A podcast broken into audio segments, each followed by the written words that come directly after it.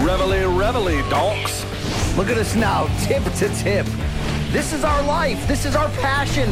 That's the spirit we bring to this show. I'm Luke Thomas. I'm Brian Campbell. This is Morning Kombat. Oh, yeah, I mean, right? It's been a long time since we left that creepily. You know what I'm talking about? We back, baby. Trust me, we back. Monday, August 14th. You're looking at my new co-host right here, 2023.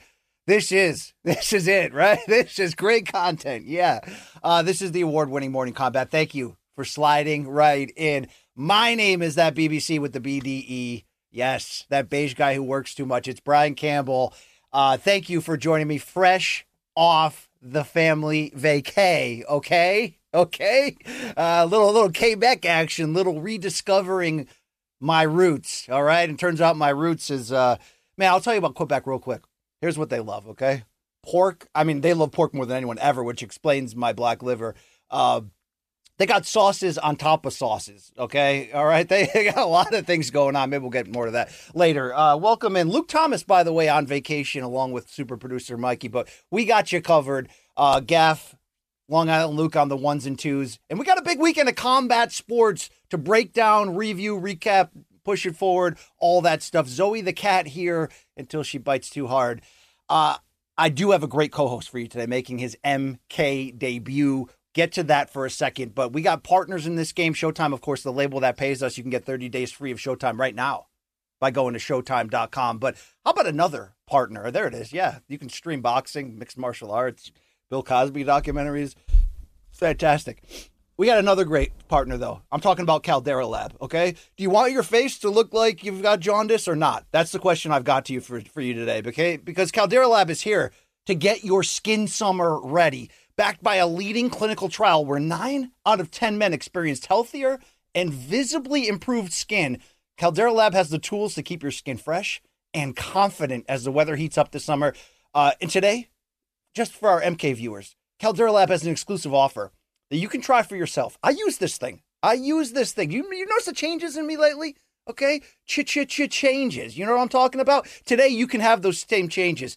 If you were ready to trust Caldera Lab with your skincare needs, you can use code COMBAT with a K at calderalab.com for 20% off of their best products. And you're saying, what are their best products? How about the regimen? How about the clean slate? How about the base layer? How about the good? It's all there. The clean slate, that's where what I used to start my day. It's the balancing cleanser. It uses gentle, plant-based, fortifying moisturizer that hydrates my skin and could do the same to you fast, leaving you with a beautiful finish. So many great things because, look, especially if you're still in the game, you have no excuse not to be at your best, okay? If you're old and washed like most of our clientele, you know, enjoy the rest of your life, okay? Keep that liver fresh. But if not, if you wanted to be committed to new skin, then I'm here to tell you this. Caldera Lab is committed to transparency, sustainability, and excellence. They are on a mission to better men's skincare around the globe.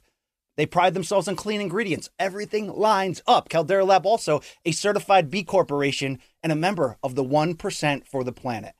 You want to join that 1% of men who actually take care of their skin? How about you get 20% off right now? Go to calderalab.com. That's CALDERALAB.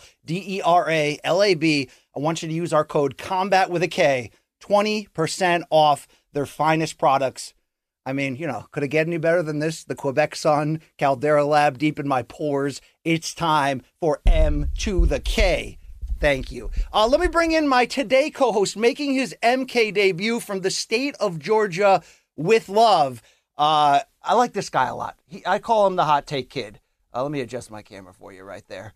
MMAfighting.com's full-time writer. He takes big swings. Does he miss? That's up to you to figure out. Jed Meshew II, welcome to Morning Kombat. I've never missed in my life, BC. In my life. But thanks for having me. This is going to be really fun. I'm excited to join the award-winning MK. My first and most important question, do I get to come accept the Fighters Only Award with you guys? Yes. Now that I'm officially part of the family, when we go up on stage, I get to be there now, right? Yes, you do. You unfortunately you have to stand in line between Aaron Bronstetter and Shaquille Majori. So good luck with that. I think I could take them both. Don't let Shaq talk you into any raves wearing cow outfits. But love our extended family here. Welcome to it, Jed. You are a host of a number of podcasts. Do you want to talk about any of them, or should we, you know, should we just bang Tui? What are we doing here? I host No Bets Barred, or I co-host No Bets Barred on the MMA Fighting Podcast Network. It's a gambling podcast about MMA. It's fun. You should watch it. It's weekly. And then I host Damn They Were Good podcast, which is somewhat similar, at least in core concept, to y'all's resume reviews that you do. We just look back at fighters and enjoy their wonderful careers that they've given us. So check that out. Go to MMAfighting.com. It's a terrific website. And that's it. That's all the intro I need. I did want to shout out Thursdays on MMA Fighting. You have Between the Links, Beneath the Links, Around the Back of the Links. Between the Links. Yeah, with Mike Hecht. Around the Back. Great show. Have met it. Been on there many times. Big fan of what you guys do over there. Fast-paced and wild. Like, I love it. Quickly, you're still undefeated. You're still undefeated. Yeah, but that's questionable scoring regarding that. It's kind of like Cub Swanson versus Dawodu. We got some questionable scoring to talk. Quickly, morningkombat.store if you want to drink coffee out of this fantastic mug. Jed, I'd love to see you in a bomber jacket, by the way, or a drug rug. You look like you could, fill that front pouch with you could talk me into a bomber jacket. All right. I mean, it's a little warm in August in Georgia, but fall coming in. Let's circle the wagons back. It's actually classy. And Joanna Young Jacek once said, of course, that Brett Okamoto is the best looking MMA journalist. I don't know where you fit in that list. I don't care. Luke thinks I want to bang all my friends in MMA. Unless you can make 115, Jed, this is not the direction I'm looking to go. I am here to tell you, though, off the top, we got a great show. Let's hit it right here. Segment number one, our weekend review. And topic number one.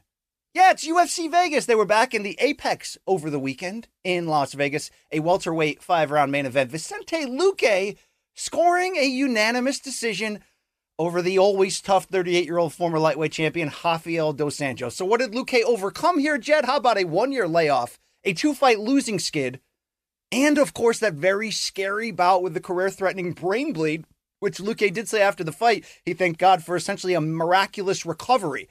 Well, did we see a new Luque or not? He wasn't the silent assassin and the violent nature. He was very grappling heavy. So let's start out right here, Jed Meshew. The new Vicente Luque. A necessary evolution with this grinding style? Or did you see a guy a bit gun-shy after some legitimately scary turns leading up to this return? Maybe both. I mean, Luque came out basically and said it afterwards. That, like, that first round, he was concerned, which... Why wouldn't you be? Your brain was bleeding like that. I am not a medical doctor. Feels like when the words brain hemorrhage get brought in, something not all that kosher is going down. So I think he certainly was a little skittish. I'm not sure that this is like a stylistic evolution of his, though. Like, really? Kind of just felt like the fight played out that way. Like he came in and wasn't really looking to grapple, but then RDA was so intent on it. And every time RDA would initiate, Luque was being able to turn him and have success. And it kind of just felt to me, at least, like, okay, here, I'm just going to go with the flow here. This is a way forward. Not his typical, most exciting, Vicente Luque is an action fighter par excellence or whatever, but to get back in the win column, coming off a year and a serious medical scare, I'm reserving judgment on any grand statements about where Luque is in his career, but solid performance. I hope he doesn't become Luque the grappler because he's super fun, but very, very, very solid win, if nothing else. Yeah, this was a decent fight. It didn't have the fireworks spectaculars that we thought, and while you reserve the right to not necessarily need to give a definitive hot take, that's also what you're paid for, Jed, so I believe I'm going to tee you up for a second with one, but I did want to say Luque did score a career-high 8 takedowns, and I think it was very clear stylistically that he took advantage of the size advantage. RDA going back to welterweight, trying to reinvent himself, and came in such sick killer shape. I mean, who is there anybody in this game that we should respect more than RDA? I mean, he is the ultimate gangster, will fight anybody anytime. But I liked what Luque actually did, leaning on the strengths in this particular matchup.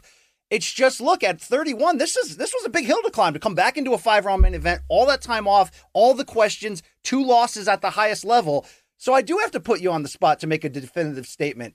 Did Luque show you enough to believe in what he said afterwards, that he believes he's ready to put together a run, that he learned from those two losses, and that maybe, I don't want to see grapple heavy Luque. This fight was good, but wasn't great. But maybe do you think a merge style moving forward for a guy who's always dangerous on the ground but loves to walk into traffic could lead him back to the top of the welterweight rankings? No, he is not getting back to the top of the welterweight rankings, and that's okay. Like, I get it. He wants to be that guy. Like, every fighter has those aspirations. It's just not going to happen for him. And that's not, I don't mean that as like to offend him or whatever, but we know what he is. Like, he's 31. Maybe he can make some late career super change, but 2 years ago or whatever, Belal Muhammad rinsed him. Like, if that fight was not competitive, and Belal Muhammad is very, very good. Obviously, I'm not sure Belal Muhammad is the best wrestler in this division. And if he is, it's not by a lot. Like, the top of this division doesn't match up well for him. And then even against the guys that you would think that maybe he could make hay, Jeff Neal, I don't want to say killed him because we know what happened with the brain bleed again, but I just see no path forward for him. This division is getting younger and better. He has a lot of miles on him, and he already has failed to climb the mountain, basically. So unless something really dramatic happens, this is where he is. He's a top 10, top 15 guy, usually incredibly exciting, going to win more than he loses, but he's probably never going to fight for a title, much less win one. I'm a little surprised at that definitive statement out of you, Jed. The guy's 31, so he's got 4 years before Luke Thomas drops that stat on him, how you can't win a title at welterweight or below or above 35. I don't know if he's mentioned that 49 times, but ad nauseum would be a good hashtag to put next to that. But when you look at this top 10 at welterweight, we certainly have future risers, hammers that are coming from the standpoint of Rakhmonov. And obviously Muhammad's on the doorstep of finally having his big moment. But you've got the older guard that could be going that way, meaning a Gilbert Burns, a Wonder Boy. Questions about Sean Brady, who's at number 9 there. Some solid guys in and around that. A riser and Ian Gary could have a big moment this weekend. You don't think this stylistically, adding this commitment to wrestling, could be a thing that I don't, because look, if you asked me before this in the past, what was keeping Vicente Luque from the top, I would have told you that it was, he's too much in love with walking into traffic. He's too much in love with making wars when at the highest level, that is not consistently how big fights are won. I actually liked this evolution to his game and thought going 25 hard minutes against a proven tough out like this, it showed me something, Jed. You're not feeling that moving forward at welterweight. I'm not. And for two reasons. The first one is, look, Luke and his stat, I'm not here to say it's a bad stat. I think it's probably a good stat. I'm less concerned in general with fighter age than I am with years. And Luke has been fighting since he was like 16 or whatever. This is his 14th or 15th year of professional fighting.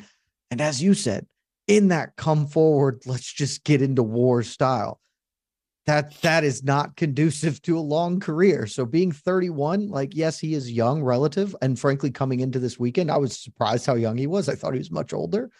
He's got a lot of miles. He's got a lot of city miles on him. And that makes me very questionable. And the second thing, here's a hot take for you. Rafael Dos Anjos' run at welterweight is entirely fraudulent, or at least like 85% fraudulent. He was a lightweight champion. There is a very strong argument that at no point in the history of the world has he been the best lightweight in the world, considering he won the belt after Habib dominated him. But he was a lightweight champion, got a one title defense, I think, and just very, very good top 5-ish lightweight. His move up to welterweight sort of just like felt like he had to because of where he was. Here are his welterweight wins, BC, because I looked it up beforehand to make sure I wasn't crazy when I think this. It's Tarek Safadine, which at the time like was a fine win, but does anyone care about that at all? Neil Magny, which is still a quality win, but Neil Magny's not a top 5, top 10 dude. And Robbie Lawler, which I guess at the time was better than it is now, but Robbie Lawler is, we know where Robbie is. And then he lost to Covington, he lost to Usman. He's a very good fighter who took advantage of an opportunity up a weight class, but we saw, like you said, Luque just was way bigger than him. And so beating a very, very good fighter in RDA. RDA is a tremendous fighter. But did he beat him because his wrestling's better, or did he beat him because he had 10 to 15 pounds and good enough wrestling that he could just use that. I don't know. I need to see a lot more to think that Vicente Luque is going to have a Charles Oliveira-like late career renaissance to suddenly be this. And that would be the comp for him, right? It's Chucky Olives. It's, hey, you were the super fun fighter who lost, you know, a lot as well, but were dynamic and interesting. And then you put it all together and now you are making a historic run. That's what he has to hope for. I need to see more than beating a puffed up lightweight. It's actually a fair breakdown. There is a fool's gold element there in that size difference. I do want to see how Luque responds if he is back in a firefight, which you would expect inevitably he will be, taking top 10 matchups. But happy for this comeback win. Hope the health can stay there. Believe in miracles. I do. But that is a scary situation. He's back. Good win. We'll see where he goes moving forward. Jed, I do see the UFC 201 poster over your shoulder, Atlanta. I happened to be there that night, but so was I. Were you also at? That was the first event. That was the first event I ever covered. Oh wow! Look at that! Look at that! Were you also at the greatest night in my MMA lifedom, which also happened in Atlanta? I'm talking about UFC 236. I'm talking about Gastelum Adesanya. Sure was. Poirier Holloway 2. Did you feel that? Were you there? Most insane night of fights I've ever been a part of. Okay. Because sometimes sometimes people make me feel like, you know, I'm the only one that's trying to tell people that Izzy Gastelum was one of the three greatest fights in the history of the sport. 100% with you. Okay. And I don't know if it's just because I was there, but like it's unquestionably top five for me. Like that fight was, I remember feeling like I emotionally couldn't watch the main event after it. Like I'm not ready to do this. I'm there with you. Thank you very much. Let's keep going on this UFC Vegas card. That Coleman event, we had some stuff happen. Cub Swanson was back, taking on Hakeem Dawodu. They went 3 rounds, 2 rounds to 1 on all 3 judges' scorecards in the end in favor of Cub Swanson. Why is this an issue? Even Cub admitted afterwards he didn't think he won the fight, although he also hedged it by saying he is his toughest critic. We love seeing Cub Swanson there with the wife and kids, and it seemed like this could be this resurgent win for him at age 38, except the internet kind of blew up afterwards. So look, we have this debate on the show a lot, Jed, when it comes to decisions, a lot of times in boxing, to be fair, where we have to try to pull through the crap and say, hey guys, I know you want to yell robbery, but it was actually closer than you think. Was this a robbery? Was this just a bad scorecard? Or does, you know, combat sports Twitter just need things to rail against? How do you weigh in on what happened here with Swanson Dawodu? Not a robbery for 2 reasons, but there's an argument for it being a robbery for 1. So the 2 reasons it's not a robbery. The first is it's a competitive fight. Like I think holistically, a scorecard of 29-28 for Cub Swanson is not awful. I scored it 29-28 Dawodu, but if you scored it 29-28 for Swanson, I think that's fine, right? I think that is an acceptable scorecard. The way those scorecards happened was pretty bad. I pretty much disagree fundamentally with the judges' scorecards that they offered here. But ultimately, it's not a robbery because does anyone really care? Like, love Cub Swanson, an all-time great, one of the most, you know, all-time action guy, like a dude who's not going to get the flowers he deserves in his career, but a guy who people will remember fondly when he exits the game. He's not making a title run. This win and this loss isn't like massively substantive in any real way. And the same thing with Dawodu, like shown some promise, but he's probably not getting there at this point. So if this were a main event and a title fight, I would have a lot more scrutiny for what went on here. Instead, it's just a competitive fight, and these scorecards are reasonable. Again, I can't believe I'm about to say this. This is going to be the hottest take I've ever said in my life, Brian Campbell. I think Sal D'Amato is probably the one who got the scorecard right. If you're going to go for Cub Swanson, his scorecard is the appropriate one of giving Dawodu the first round and then giving Cubby the back 2. Cub clearly wins the 3rd round. I've seen most people seem to think that the 1st round is a swing round. I thought that round was very, very clearly in favor of Dawodu. And the 2nd round is the one that I'm open to it. I thought Dawodu did more, but it was a competitive enough round. And that flurry at the end where it looked like Swanson, at least optically, was winning, I'm okay with you giving him, but this isn't a robbery because it's fine. It's like, who's really upset about this other than friends and relations of Hakeem Dawodu? I mean, that's a fair point. Hopefully it doesn't lead Dawodu, into eventually getting cut, where this could have been a difference maker. Because look, I scored it 2-1 for Dawodu. I gave Cub the third round like you did. But I do agree that first round, there is a case there for Cub. It's not ridiculous. Two of the three judges gave Cub rounds 1 and 3. See, I think the second round, there's a much better case for Cub. I think the first round... Well, Cub hurt him at the end of round 2, so you'd have to lean heavily into that last punch, basically. Yeah, but like I get the optics from that. Like in the first round, by almost any scoring metric, it seems that Dawodu should have won it. Like particularly because Cub gets busted up at the end of that round. Like the visuals alone are one man is bleeding and one man isn't.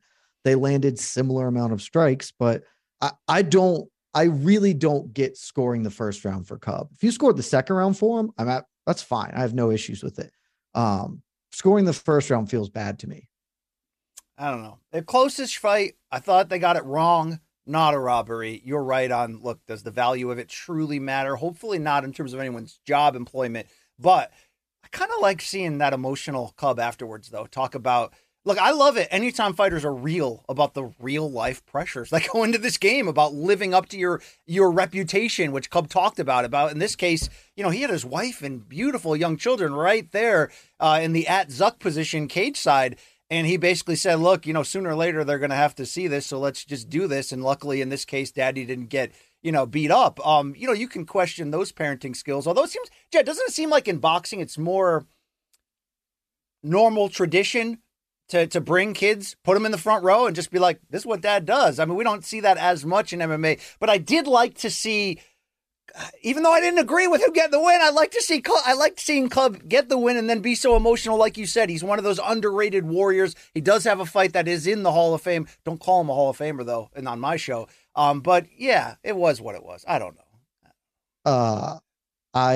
It does feel, at least in my, you're the boxing guy, BC. I'm not a boxing guy. It does feel in my exposure to boxing that they don't seem to have any issues bringing children to events, which we could delve into the moral complications there. I'm not sure I have. I think it's a cultural thing. In certain cultures where boxing is literally sport number 2, besides beyond soccer, it's just sort of like part of life, right?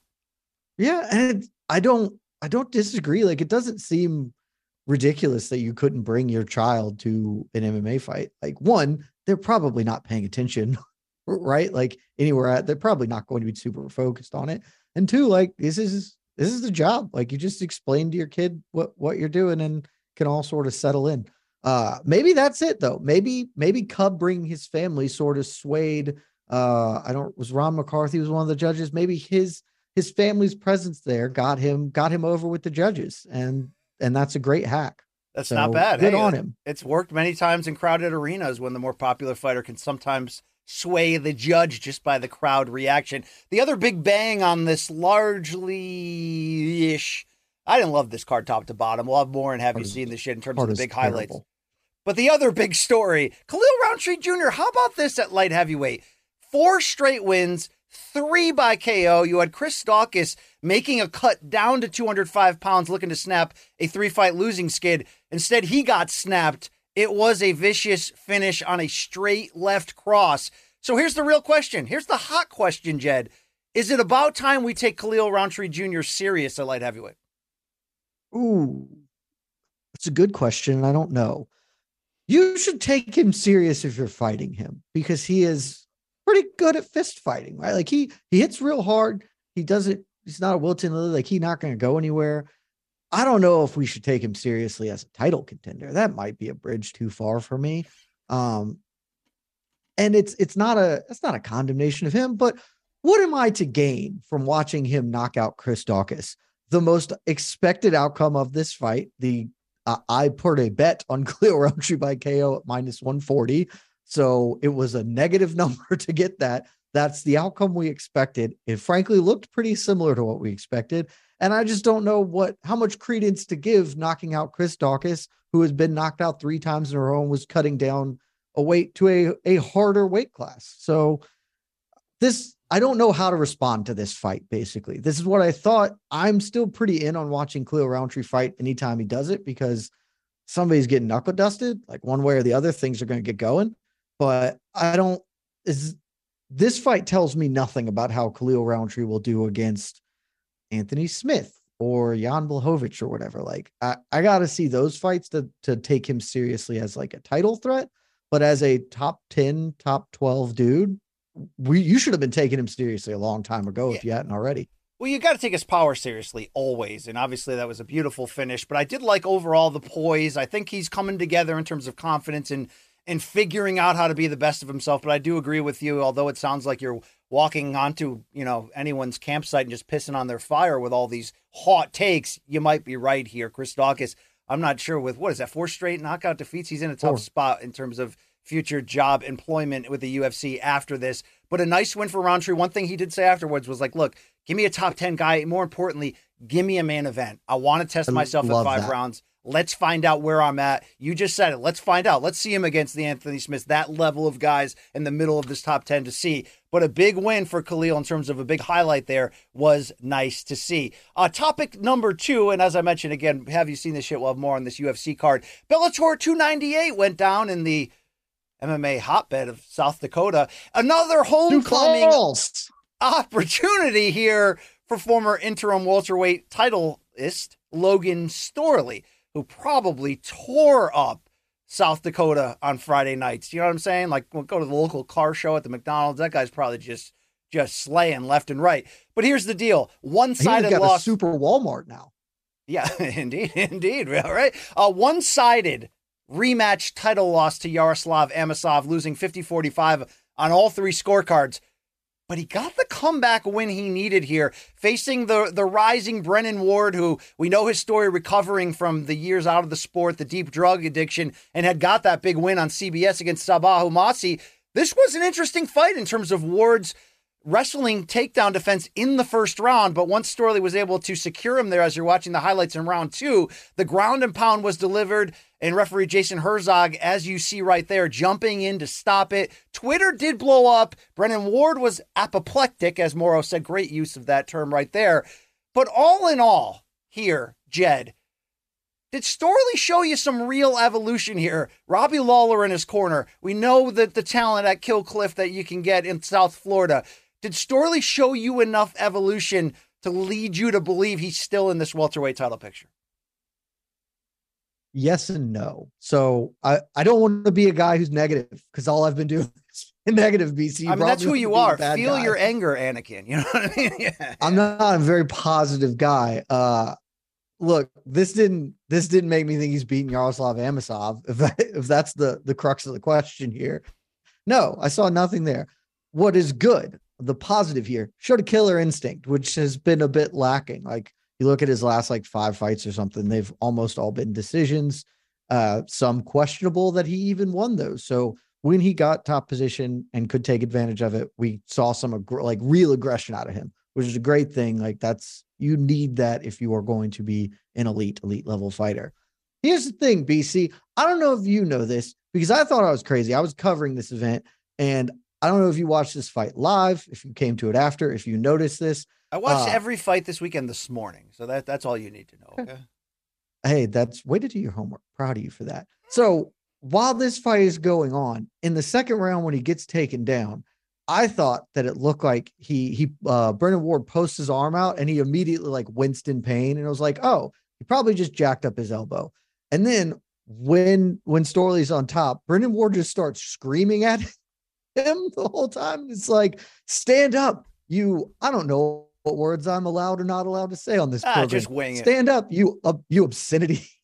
I have one freaking arm, just shouting at him before he gets finished. So I left that being like, oh, he hurt himself in the takedown. Actually, you go on Brennan Ward's Instagram, a message from his wife basically reveals that he ruined his elbow a couple of weeks before the fight and just did it anyway. So I don't know how much credit to give Logan Storley for beating a one-armed man. How much credit did we give Aljamain Sterling for beating the one-armed TJ Dillashaw? Or was the dude's name in The Fugitive? Though I guess he actually lost the fight to the one-armed man. Still, I don't know what you give credit to for beating a one-armed man like that. I will say again, showed great killer instinct, and you can only fight the dudes who are in there with you. But beating Brennan Ward does not make me think any more about your chances against Yaroslav Amosov, who is one of the very best welterweights in the world. I mean, that's kind of fair. Ward can be a very feast or famine, all or nothing type guy. He's going to go in there and get hit and throw bombs. But I'll say this about Ward, even with one arm, it was a poised, almost patient attack. He had good moments with a power jab. Like I mentioned, the takedown defense wasn't bad in the first round. He did succumb there to that ground and pound and got finished, although he certainly argued it. I don't know. It was an emotional kind of big win for Storley. You saw that celebration. I did see a turn of the corner that I needed to see from Storley. You mentioned it in terms of the meanness. You're so positive.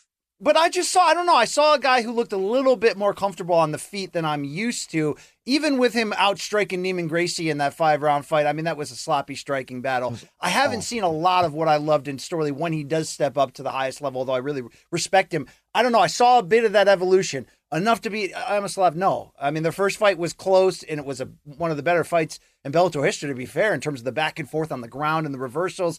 That wasn't there in the rematch. Amosov came back after that long layoff and showed us exactly where he's at. Yeah, I get what you're saying. There's some elements. Were you okay with the stoppage? Because Jason Herzog went on Twitter and was, you know, fighting back at all the angry bettors who lost their wager because of this. That stoppage was kosher in your eyes, right? Who was upset with that stoppage? MMA Twitter. Okay. Ward was getting laid into. Like, that's insane to be upset with that stoppage. Like, I know he complained, but he's a fighter. They always do that. And like, that's insane to be upset with that one. That was very clearly a fine stoppage.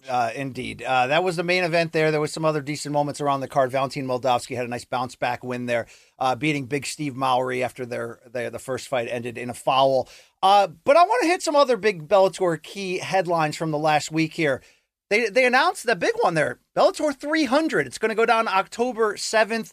4 title fights up top the marquee. But before we get into that, did you see that poster that originally showed Cyborg versus Zingano on it? And it had a phrase. What was the phrasing? I got to look it up. What was the phrasing that was in question here? Finalists. Oh, look it up because I don't remember. But the end of the line or something like that. Finally, it's over. It began to fuel the potential rumor mill notion that Bellator, which knows, you know, all cards on deck. We know that Paramount, the parent company of this show, is looking to sell. Will PFL buy it? We're not really sure. John Ash Nash did go hard in the paint on the idea that it ends here. Thank you to Long Island Luke the Prusa. It ends here was on the poster. A lot of people said, well, is Bellator 300 the last Bellator card in history? Scott Coker at the press conference shot down John Nash and basically said, no, we're already planning 301 and 302. So as it stands right now for Bellator 300 here, call up these matchups to give you a perfect look at this. Main event, of course, Ryan Bader defending the heavyweight title in a rematch with Linton Vassell. You've got Cyborg versus Ngannou for the women's featherweight title. Usman Nurmagomedov welcomes former champion Brent Primus. And then you've got Liz Carmouche defending her title against the former champion and friend, Alima Leigh McFarland. How would you grade this given the historical nature of this Bellator 300 card? One, can we just talk about how funny that poster is? Because the poster is legitimately hilarious. It ends here. Because I can, like, you can squint your eyes and see what Bellator's saying there. Like, oh yeah, they're talking about the Cyborg Ngannou, like, long brewing rivalry that hasn't come to fruition.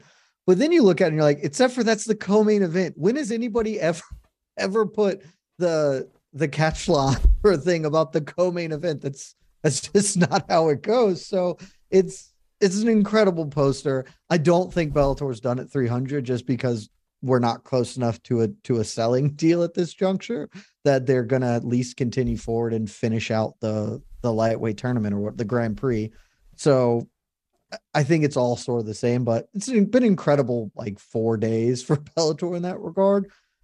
This is going to be interesting. 4 title fights, BC. That's a lot of title fights. I remember a few years ago when we were starting to see a couple of 3 title fights. I think Bellator did it on one of their events.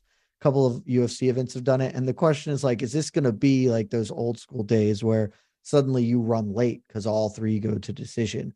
Adding a 4th in really, really muddles it and creates an opportunity for this to be one very long night of fights. But look, it's your 300 event. Go big. Do something special. Do something splashy. 4 title fights.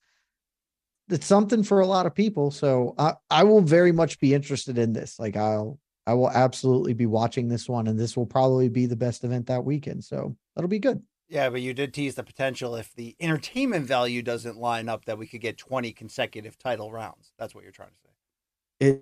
It would be hilarious and very Bellator for that to happen. It would. And if you just look at these fights too, man, like Ryan Bader, Linton Vassell feels extremely likely to go 25 minutes. Cyborg Zingano, like Cyborg's been pretty decision heavy lately. So that could, I would suspect that gets finished, but Usman, Brent Primus, honestly, I have no idea what to expect as far as a finish. Brent Primus looked very good in his most recent fight. And then Carmouche McFarland very likely is going 25. So we could be in for, what's that, 200 minutes of fighting, something like that. We'll see how that plays out. A lot of the big names had just recently appeared on that Bellator Rise and 2 supercard, and then AJ McKee pulled out with injury. We know Patricio Pitbull is expected to be out long with injury. So we'll see how that plays out, but I like the effort, at least putting 4 title fights there.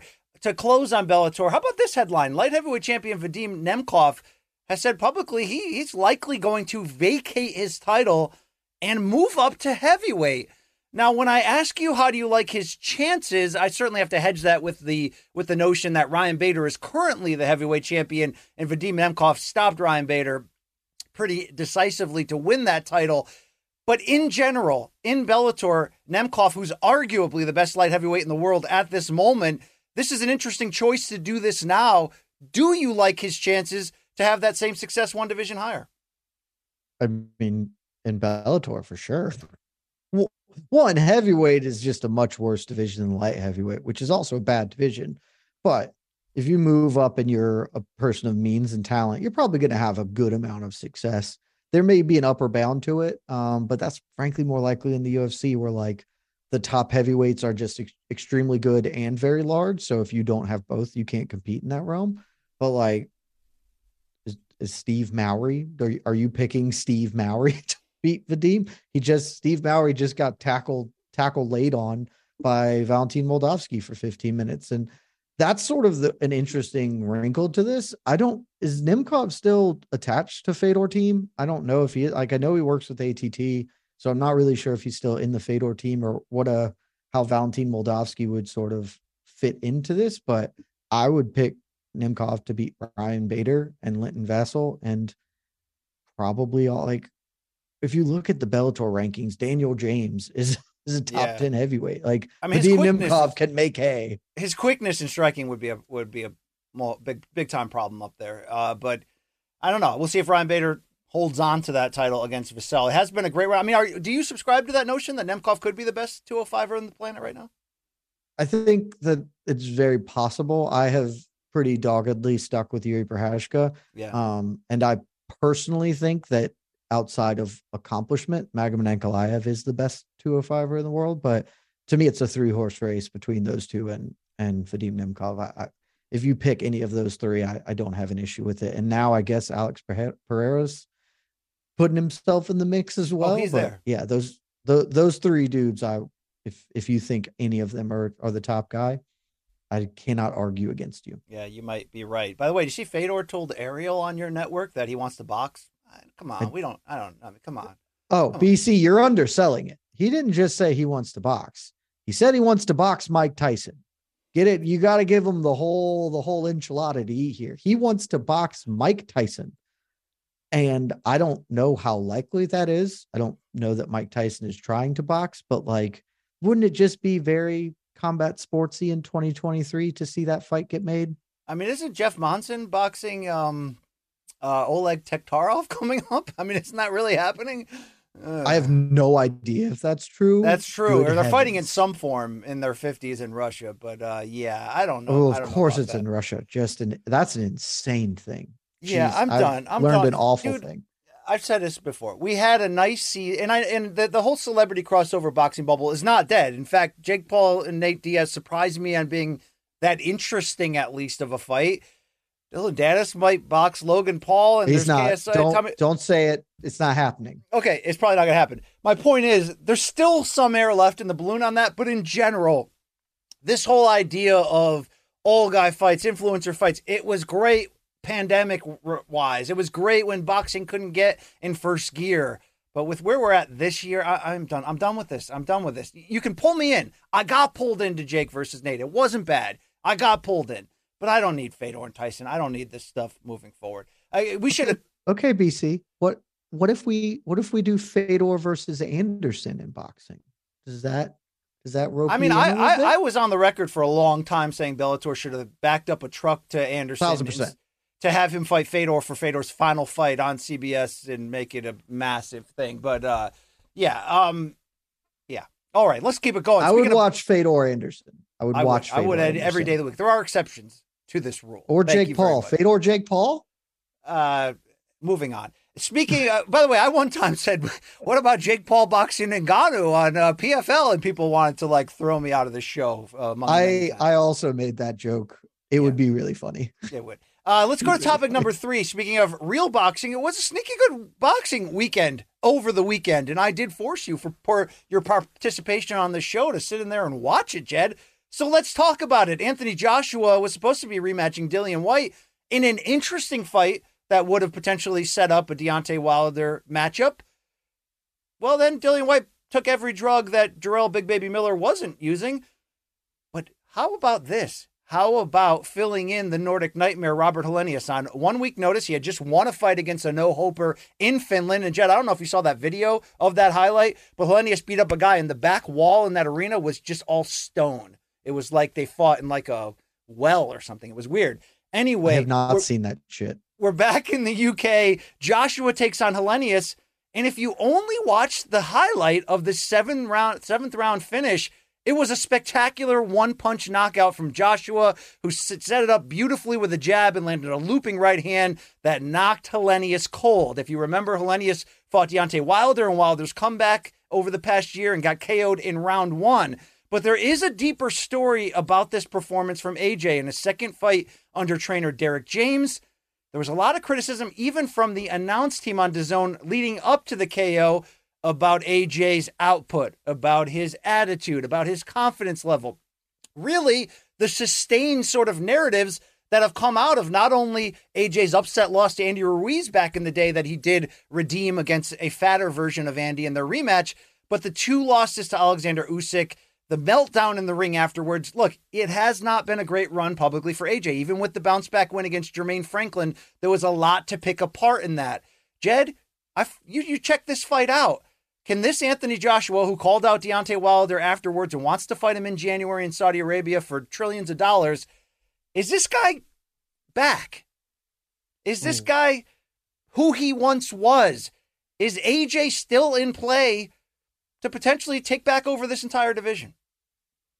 Well, look, you're the boxing guy. You're going to have to tell me if he is who he was, because this sort of just feels like who he is, right? Like, I'm willing to hear the arguments that he's with new team and was working some things out. And Lord knows the commentary team was trying to make that case while they were watching him tepidly paw at Bobby Hill for 6 rounds or whatever. But this didn't look like a guy who's going to captivate the masses other than walking off the bus. Looks great getting off the bus. Just outstanding physique. Looks like my ideal image of a professional boxer. When you see him standing there, like, oh, that man should be very, very good at this. He's a video game heavyweight. Look at him. I mean, he's an Adonis. It's ridiculous. Yeah. Just carved from stone, like unbelievable, like the length in all the right places. And then he was just pawing at it. And again, not a big boxing guy. So my large exposure to Bob Helenius here is him getting just sent to the shadow realm by Deontay Wilder with a little boop right hand, like not even a full one, just a palm in the face, and getting killed. And so watching AJ sit here and sort of struggle with him, because he was getting touched up. Like, he was never in danger of losing that fight, but he got tagged a bunch. Like, his face was bloody. It was harder than people wanted it. And Maybe, like the commentary team said, he was just trying to get rounds and, you know, work through with his new team on some stuff. And the finish was spectacular. But I come out of that fight thinking, really want to see AJ Wilder. Like that's been the fight I wanted to see for a very long time, obviously. And Deontay Wilder is just going to kill this Jamoke. Like he is just going to blow his doors off. And this just sort of feels like who AJ is. He is the prince that was promised, but the promise was a lie. Like he just, it's not there for whatever reason. He doesn't have it all in that way. And so he's, you know, he's going to be a draw. People are going to be interested. I'll continue to watch his fights. I always watch him fight. I watch all the big names, you know, Deontay, et cetera, but I don't have any expectations that he's getting, you know, to win a belt or the unified title in any regard. All right. For a non-boxing guy, I think you just nailed it. Let's break this down. I mean, AJ still a star, as you said. In fact, coming out to a full stadium with that violin player. I mean, AJ entrances are always epic on a pride level. I loved it. The showmanship was great. Always is. And if you only watch that highlight, yeah, you can get fired the hell up and be like, man, he's back and let's see him in there against Wilder. And I think they will. And it will be a huge fight. But to everything you just said, to what Luke Thomas has believed since the beginning, I think is true. AJ, as it stands now, is setting up to get knocked the hell out. The ghost disappeared that night in Madison Square Garden in 2019 against Andy Ruiz. Some people never get back. That was the funniest fight of all time. Yeah, and some people never get back that invincibility, Jed, when it's gone. And it got knocked out of him that night. He won the rematch against the fattest Ruiz ever, but was tepid and very careful as a boxer. And since then, you know, I think who nailed it? Paulie Malignaggi. I happened to catch his take ball flipping through Instagram yesterday, and he nailed it completely. He basically said, if the issues were physical, I would think Joshua can turn this around. But the issues here are clearly mental. And I agree with that. Let me break it down how I see that. Joshua is still in an identity crisis about who he is as a boxer. I think the Usyk fight showed him wrongly trying to outbox the slickest boxer that the heavyweight division has seen, not named Tyson Fury, in the longest time. And it didn't go well for him, although he was competitive, particularly in that second one. He's trying too hard to be a boxer. This was against a Hellenius who, like you said, look, Hellenius is feast or famine. He was once a huge, bright prospect, big punch, huge for the weight class, as you saw there. Never quite saw it. I mean, he got knocked out by Gerald Washington, which was a huge sign. Had the two comeback knockout wins against Kovnatski to put him back on the map. And of course, you saw what happened against Wilder. It wasn't as if Hellenius did bad or was easy to beat. Hellenius was difficult. That's what he does. But AJ wasn't confident. He didn't build behind that jab. I didn't love the interactions between him and Derek James in the corner. It just doesn't look like AJ is buying into what they're trying to do there. It doesn't look like AJ's having fun. It doesn't look any more like AJ truly believes in himself. If AJ truly believed in himself, I believe in that rematch with Usyk, he would have done what he should have, which is go in guns blazing, knowing you can't out-slick that former cruiserweight undisputed champion, the Olympic gold medalist, who is just so dynamic. AJ is still in this crisis where, yeah, once Hellenius started to slow in this fight about round 5, you finally saw a busier AJ. But before that, I wouldn't call it sleepwalking. He was active. He was on the front foot. He just wasn't throwing punches. It just sort of like there's a disconnect there. And I've never liked the pairing with Derek James, not for stylistic reasons, not for coaching reasons. Derek James, you know, arguably the best trainer on the planet, even with the one-sided loss in Spence Crawford. But I just don't think AJ is buying into anything. I don't know if you saw the DX crotch chop after the knockout. When you mix that with the really bizarre post-fight interview afterwards, not as bizarre as the one after the Usyk rematch where he commandeered the microphone in like a Forrest Griffin versus Tito Ortiz rematch type way. This was more of just him not wanting to really answer questions and sort of trying to shout down the haters in the crowd.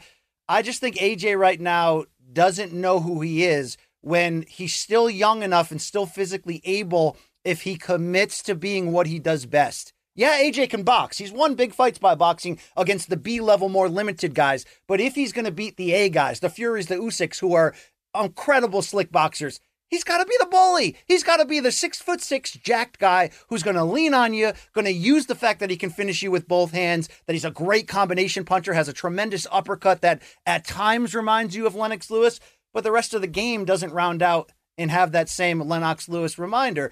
Because AJ is incomplete. He's always been a little bit too muscle bound, but he's made it work especially when fighting guys who have a gap in their skill set. If they're not technical enough, he can out-technical you.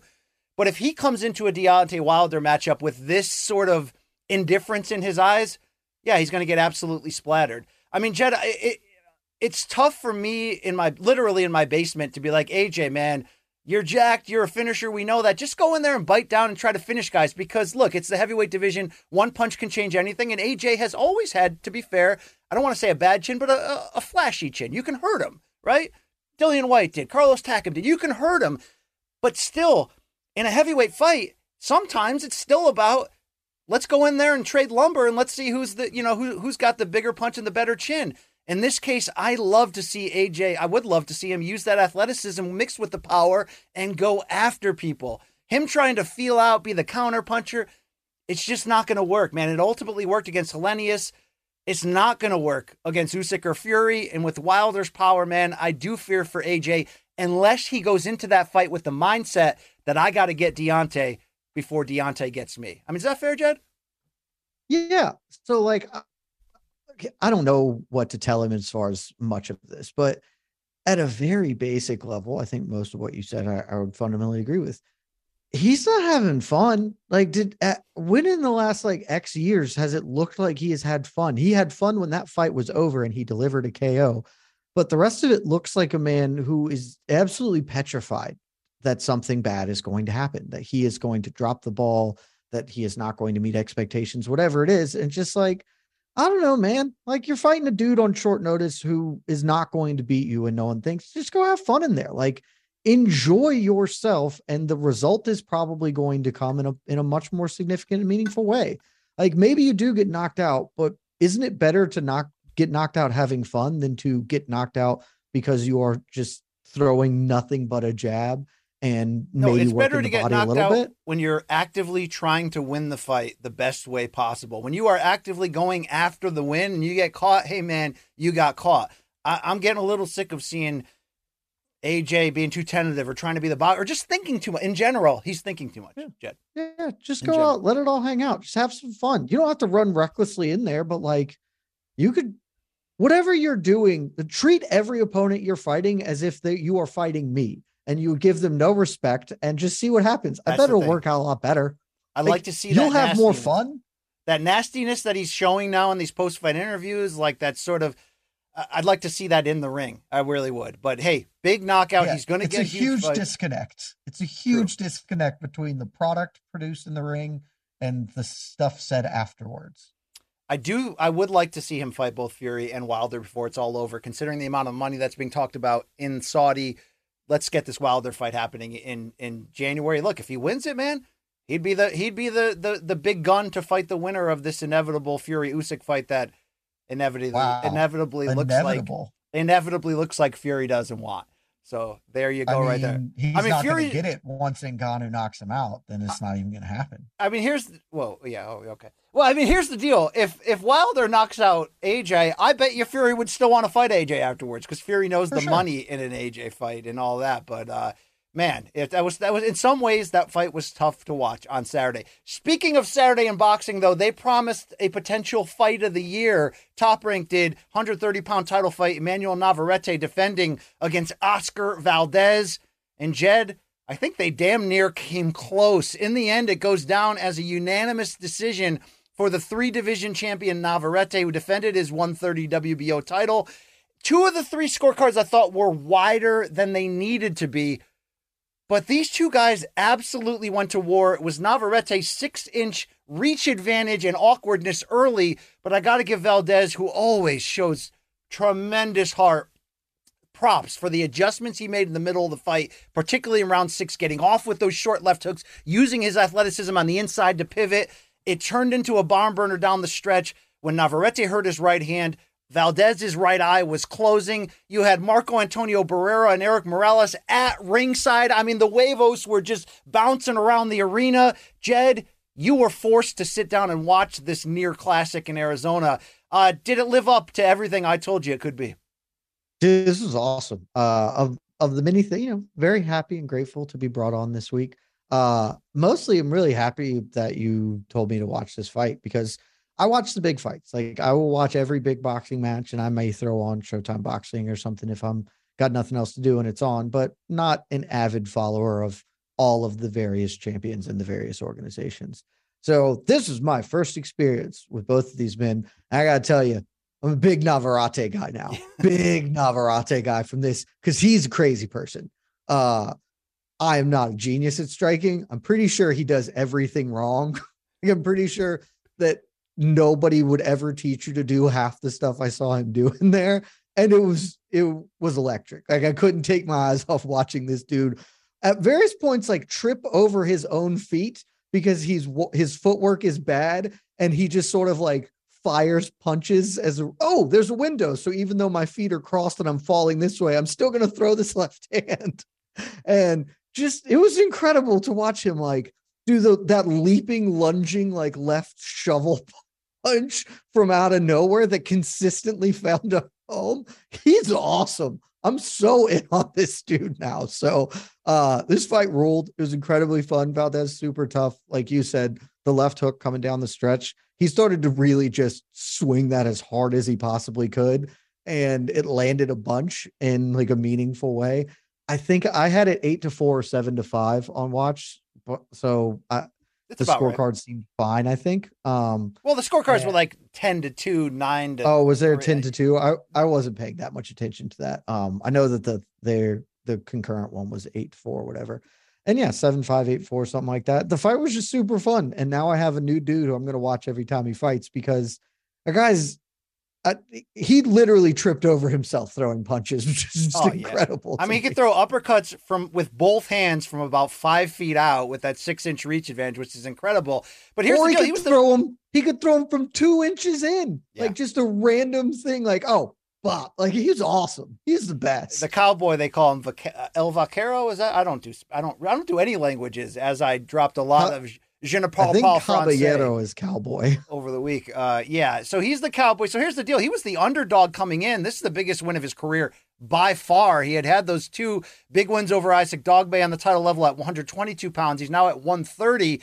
And to be fair, there was some questions about which direction Navarrete is going, but in some ways, how good or great could he be? He had that fight with Liam Wilson where he got dropped early, didn't look great. He ended up rallying and stopping Wilson. And a lot of people were saying, hey, man, maybe we need to see that again. But they made this fight. Both guys promised the potential, as I said, of a fight of the year. I think they came pretty darn close of living up to it. But this was an upset win, and this is an interesting story. We don't talk about Navarrete a lot. We talk about him as being an action hero. We talk about him as he fights all the time. He fights like every 3.5 months. I mean, he's always fighting. But it's usually against the next guy in line. There's not a ton of killer names across 3 divisions on his resume where you're like, oh, yeah, great win.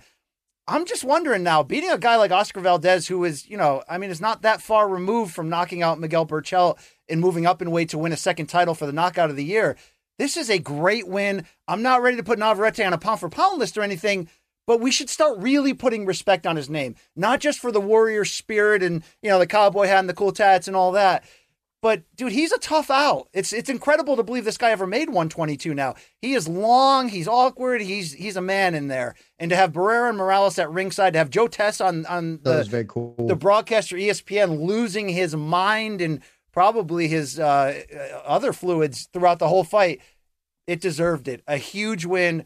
Full respect to Navarrete. And, by the way, Shakur Stevenson, who has fully moved up to 135 and did widely outclass Oscar Valdez, said, hey, I'll fight Navarrete at a catch weight if you guys want me to, but that's more because apparently Lomachenko turned down Shakur's request to fight. I don't know if you know Shakur well here, Jed, but he's if there's any fighter on the planet who you could say he looks like Floyd, there's some Floyd elements to him. Devin Haney at times, Shakur Stevenson, yes. I mean, this guy's coming. He's coming, okay? Dude, he would probably do bad things. Again, I'm sure that real boxing heads will be like, you're an idiot. My actual biggest takeaway, aside from the Navarrete's dope, and I want to watch this insane dude fight, I think it would be incredibly funny to watch him box Vasily Lomachenko, to see the difference in footwork that those two men. Oh yeah, like I think I could actually watch Vasily Lomachenko completely encircle this man, like actually just walk around him in a circle, and it would be great. I would watch that fight. I would pay $100 to watch that fight. Indeed. Indeed. We also had a Showtime Championship Boxing triple header over the weekend from just over the river from DC and Oxon Hill, Maryland. Luke Thomas and Stephen Breadman Edwards on the undercard call. That was nice. Big wins for Manuel Rodriguez, gaining another world title, 118 pounds. Also Gary Antoine Russell taking out Kent Cruz. But here was the big talk. The opener on this telecast turned out to be a monster upset via stoppage. So here's the deal. Trayvon Marshall came in with a 7-0 record, a big-time sort of tag on him as a hot prospect. He was going in there against Gabriel Maestre, a two-time Venezuelan Olympian who only had 7 or 6 pro fights coming in. He was 5-0-1 coming in. Yes. Sell me on Marshall, because I had no idea who this was until I watched this fight. Like, why is he so hyped? He's a good prospect. I've called some of his fights on the early prelims there for Showtime. He's quick, confident, aggressive, got a good right hand, all that stuff. But here's the deal. He was coming in against Maestre, who's 36, but was a two-time Venezuelan Olympian and only had 6 pro fights coming in at 5-0-1. But Jed, they set the line here at -950 for Marshall, the betting favorite. Now, I hadn't seen this line coming in. I would have favored Marshall to win, of course, here, but I wouldn't have favored him by a lot. And what ended up happening, Maestre turns in a second-round thunderous stoppage to score a big upset. And I get what you're saying sort of after the fact. It looks like, man, what did we ever love about Trayvon Marshall? Well, we loved him at a certain level, taking out the guys he was expected to. But I wanted to ask you, because, Jed, I did peep your LinkedIn page ahead of later on. We're going to have a nice, fun segment, Getting to Know Jed, which you have described as a awkward Tinder date between the two of us. It says on there that you're a former professional gambler. Hold that thought right there. Boxing odds makers, the lines, as we talk about a lot in the show for Friday's OK Bet, boxing matches are usually a lot wider. Now, I understand setting lines is more about inducing betting activity than necessarily outright telling you this person's going to win by this much. But can I ask you, professional gambler X, why are we so wide in boxing? Who could have commissioned this fight? I want to let people know here, Gabriel Maestre, not a household name coming in, but he knocked out Diego Chavez, former world title challenger, in his second pro fight. He scored wins over a faded Devin Alexander and a good fighter in Michael Fox. He fought to a draw with unbeaten Teres Shelesuk. So this guy had done some things here as a two-time Olympian. How in the hell was this -950? And what is going on with boxing line making, in your opinion? So I can't speak to this fight in particular. I will also just say that I'm going to default to Vegas, because I don't know if you've been there, but it's not a town of poverty. Yeah, they tend to win. It would appear that they're doing okay in Vegas. So I'm going to assume that they know what they're doing, at least in the broad spectrum of things. But when you said that, you know, boxing lines are, or not just line, like every line is not to really show maybe a, hey, who's going to win or not. It's going to incentivize betting. It can also just be to disincentivize betting to, hey, we really don't want to take any action on Trayvon Marshall because we think he is going to win. And so there's just not, like, if the lines are low, then everyone will just get on this. And then we're going to be in a position where we're just paying out a bunch of winners. So we're going to disincentivize that. And occasionally they're going to get handed the cookie jar. Happens 5 or 6 times a year in boxing where some +1,000 underdog comes through with a big KO. I have no idea why they would have set this line at -950. Haven't watched either of these dudes fight before this one, but immediately as soon as this fight started, I said to myself, self, that looks like a grown man fighting a child, because it was a 36-year-old dude fighting a 22-year-old. I personally have made this assessment for MMA and other things. I would never trust a 22-year-old child with a heavy responsibility for anything, because I was 22 once, BC. I assume at some point in time you were 22. Oh, would gross. You call yourself reliable? Would you call yourself a good, smart person who maximized the things that you were doing? I was an idiot. So, I wouldn't call myself reliable till about age 33. My wife would probably say I'm not there yet, but at 22, I was an abject train wreck. Jed Mesh, yeah, right? I didn't have any, like, I had no, and sure, he can be further along in that aspect of life and sport, but, like, he's still a kid. He might wake up one day and his Accutane, like, F's up his hormones, and he's like, oh, well, I'm not feeling it today. whatever, and he just can't do shit anymore. So I have no idea why you'd ever install a 22-year-old kid as a -1,000 betting favorite. That seems like bad principles. And I hope that some people who are more in tune to boxing took advantage, because if I wasn't, like, it wasn't a runaway, but he wasn't winning the fight in my estimation before he got knocked out. Well, he's facing a guy with extreme experience there, a two-time Olympian, had beaten in 6 pro fights, had faced some legit guys. So I don't understand that line. I believe that was FanDuel who had that line. I saw Luke Thomas tweet that out. But Trayvon Marshall had looked good, but again, he'd been fighting the kind of competition a guy who's 1-0, 2-0, 3-0, 4-0 should be fighting. This was a step up, and he got stepped down. He did put on Instagram that he's going to bounce back. He's going to learn from this. All good on that regard. But a big win for Maestre and an interesting turn of events there. To close there, Jed, what kind of professional gambler were you? Oh, I was doing sports betting primarily on MMA. All right. Also, again, you were checking my LinkedIn. So like, it's one of those things where you put it on the resume and like the total validity of it is maybe a little bit. You're like, I have placed a few bets at times. Does that make me a pro? I did in fact have my primary income come from gambling for a period of my life. All right. Hold that thought until we have our date later on today. Let's keep the train moving. Topic number 4. Looking forward. Speaking of Anthony Joshua versus Hellenius there in the UK sold out stadium, everybody was there, including Conor McGregor, who looked like typical Conor McGregor of late, a little bloated, probably drunk or more. That's just me editorializing. He was ringside. He made a lot of noise. He sat down with Talk Sports Gareth A. Davis, the Warlock himself, to lay out a 3-fight comeback plan over the next year or so in the UFC. He also very sloppily post-fight called out KSI to a bare-knuckle fight. So basically, Jed, this was typical Conor of late, which means I'm not sure this guy's ever going to fight again or should, but let's go piece by piece before I get your reaction on what we did see, because, you know, Conor's not in the USADA pool, fellas, yet he thinks he's going to fight soon. Let's listen to Conor's 3-fight plan here with the Warlock. Zemba. And who are you fighting? Chandler. You are going to do it. I have to. I've been teasing him. I'm going to just do that with him, yeah. I'm going to grab him by the chest and grab him. That's what I'm going to do. And we're going to see you in another boxing match as well, the second richest fight in history when you fought Floyd Mayweather. Yeah. That man KSI over here, he couldn't box eggs. He couldn't box eggs if he walked in a egg boxing factory, yeah? It's always great to see you. All right, Chandler next, December, and then Gaethje BMF, and then we'll do Nate Trilogy. Brilliant. Cheers. Thank you. All right, let's start there, Jed. And if anyone's saying, BC hates Conor, I love Conor. That's why I'm being so harsh, because it's obvious this guy's a train. This guy is me at 22, but right now. So, Jed,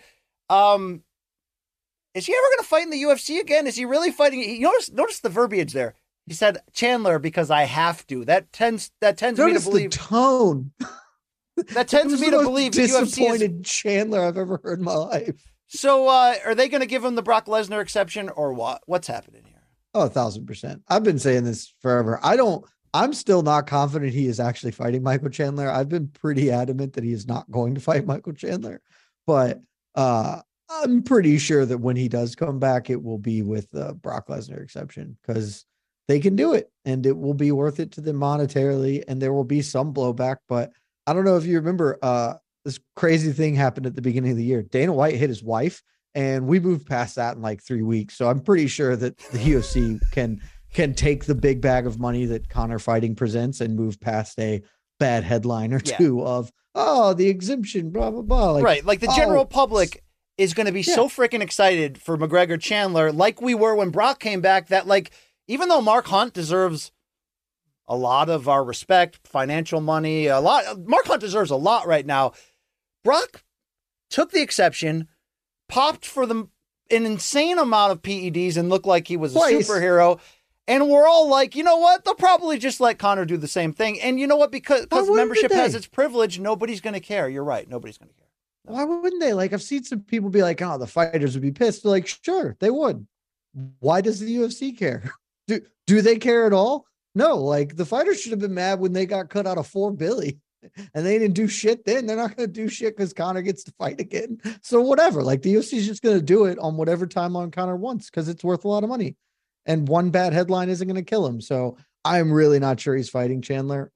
I do think the thing he outlined there is the actual like correct path forward of come back, fight Chandler, assuming he wins. If he can win, big assumption there, fighting Gaethje for the BMF belt or whatever, totally reasonable. And then after that, the Nate trilogy has sort of just been waiting forever. So I think that makes a ton of sense on a timeline. Dude, if we get to the Nate trilogy, if we actually get to the Nate trilogy, the odds of Conor losing both the Chandler and Gaethje fights would be huge. Gaethje would kill him, especially by knockout in both. If it had, you know, yeah, could he beat Chandler? Of course. Could he beat Gaethje? It's possible. Of course, it's possible. But what over the past year has given you any level of confidence that it's still likely? No. That's why I'm saying I love the guy, but you know, I'm kind of done. Dude, if we get to the Nate Diaz fight, though, remember both of these first two fights were in 2016. Dude, this is going to look a lot like Robbie versus Nick Diaz Part 2. It will. And that was some of the saddest, grossest shit. I know a lot of like hardcores were like, no, man, that fight was great. They went to war. No, that was some of the saddest, grossest MMA shit I've seen in a while, since it's not necessarily the heart attack match between RIP Kimbo and Dada, but dude, it's going to be gross. Like here's what I'm saying.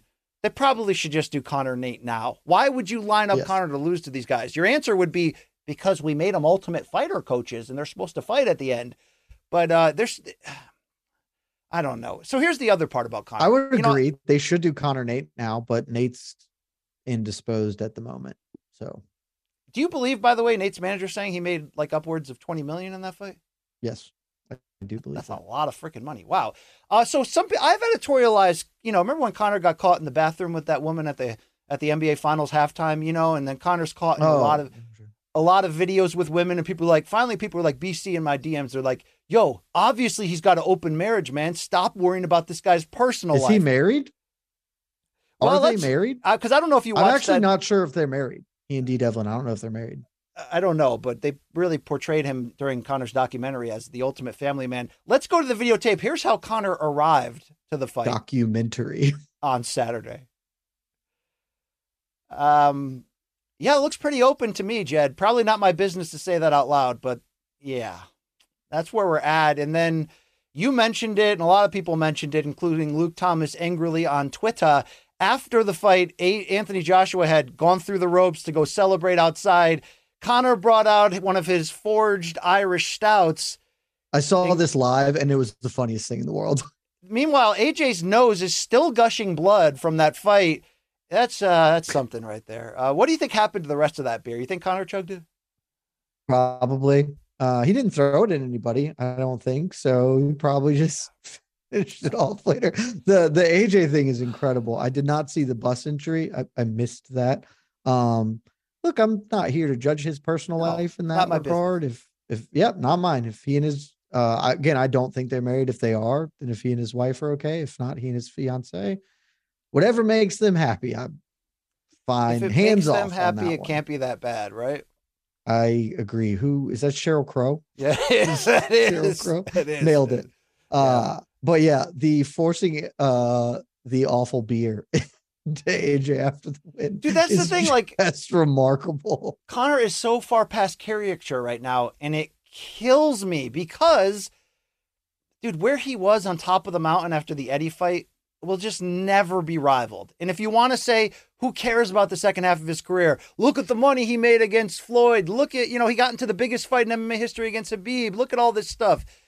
Yeah, but the second half of his career has been not only a train wreck, it's just missed opportunity after missed opportunity for the biggest, greatest lightning rod in the history of the sport. A guy who has fueled so much fandom and financial success for the company, and to see him in the final years here while he still may or may not potentially have it, not using it, or I mean, it's rough. It's been rough, but I got to get over that and move on. Speaking of really worthless super fights that may or may not ever happen, like Chandler versus Conor for the tough coaching championship, there's this another one, topic 5, that we hate talking about, and that's Zuck versus Musk, the billionaire battles. It's like Trump versus McMahon part 2 there from WrestleMania all those years back. So here's the latest update yesterday on Threads, whatever meta-induced social platform that is. @Zuck has revealed that, yeah, it's time to move on from this fight. Let's go to the screen grab here from Luke Thomas's Twitter. Zuck is saying, I think we all can agree that Elon isn't serious. It's time to move on. I offered a real date. Dana offered to make this legit for charity. Elon won't confirm. Then he says he needs surgery. Now he has to do a practice round in my backyard instead. And they did share those leaked text messages. Somebody did, if they're real or not, I don't know, online. And then he says, if Elon ever gets serious about a real date, he knows how to reach me. Otherwise, time to move on. I'm going to, Bob, I don't care where you're going, Zuck. Leave me alone. The other updates before I get your reaction here, Jed, was previously Elon Musk had tweeted out, can we throw to that one, that he doesn't want the UFC to be involved at all. In fact, he says this fight would be managed by him and Zuck's foundations. The live stream would be on their platforms. And he's referencing a comment Dana White made on the Mike Tyson Hotboxing podcast, where Dana White said, I had just had a meeting with the Minister of Culture in Italy about doing this fight at the Roman Colosseum. Well, Zuck says it's over. I don't know if I should ask you, like, your reaction, because obviously your reaction is like, I'm glad, F this. But in the People versus Dana White in 2023, his shameless, like, lust for this fight, is it the worst part of Dana's public? You know, we've had wife slap, power slap. We've had a lot of bad Dana moments this year. The Zuck versus Musk charade, I mean, can we fill out good undercards and get out of the apex here and stop worrying about this BS, please? I'm fine with it from Dana on this one. It's better than when he hit his wife. So, you know, at least we're not doing that anymore. It's great. No, this is, I get this one, which is why, like, I maybe at some level can understand power slap, at least the idea behind it, but it's a very silly and stupid idea that's not going to work. So you should abandon it and at least not shove it down my throat. But I've also largely, like, I'm not nearly as anti-power slap as many other people in this space are. I just kind of don't care, and I don't have to engage with it in that way. I totally get this one, because in the thing where he says he talked to the Minister of Italy or Italian Commerce or whatever it was, he very explicitly is like, hey, this would be the biggest fight in the history of the planet. I think that this would do $1 billion in revenue. And while maybe that's high, the other parts of it are all right. If these two dudes ever were to fight, it would be a cultural event of the likes we haven't seen in modern times. You're saying this it would be bigger than Joe Frazier versus Muhammad Ali Part 1 at Madison Square Garden. Is that what you're saying? Yes. Yes. Get the God, I hate. If that's not true, then I hate this quality. World. It's not from quality, obviously, but more people would watch that fight than anything other than the World Cup, maybe, like, legitimately, like, because the World Cup does like 1 billion viewers or whatever globally. Outside of that, like, I don't think anything's going to touch what these two actually fighting would do. So I get Dana's play for the money. Like, hey, you gotta, WME's got that loan note carry on them. Got to pay off, like, that can cover it all. Sure. So I get it. So it's fine with it. Is it shameless and stupid? Of course. But this whole thing has been very dumb. I think it's been very funny. Just think of how deranged a person you have to be to make Mark Zuckerberg come off as like a totally chill, reasonable guy. Like, think about the caricature Zuck was like 6 months ago, even. And now, like, oh yeah, he's the rational one. He's like, he's the guy I'd rather have a beer with than this insane dude who's making the worst jokes possible and clearly ducking the fight. Like, he clearly doesn't want anything to do with Zuck. So it's insane. When they announced it, I did play devil's advocate with Luke, and I agree with you. If it happened, it would be just a bizarre crossover. Have to see it. The whole world would stop.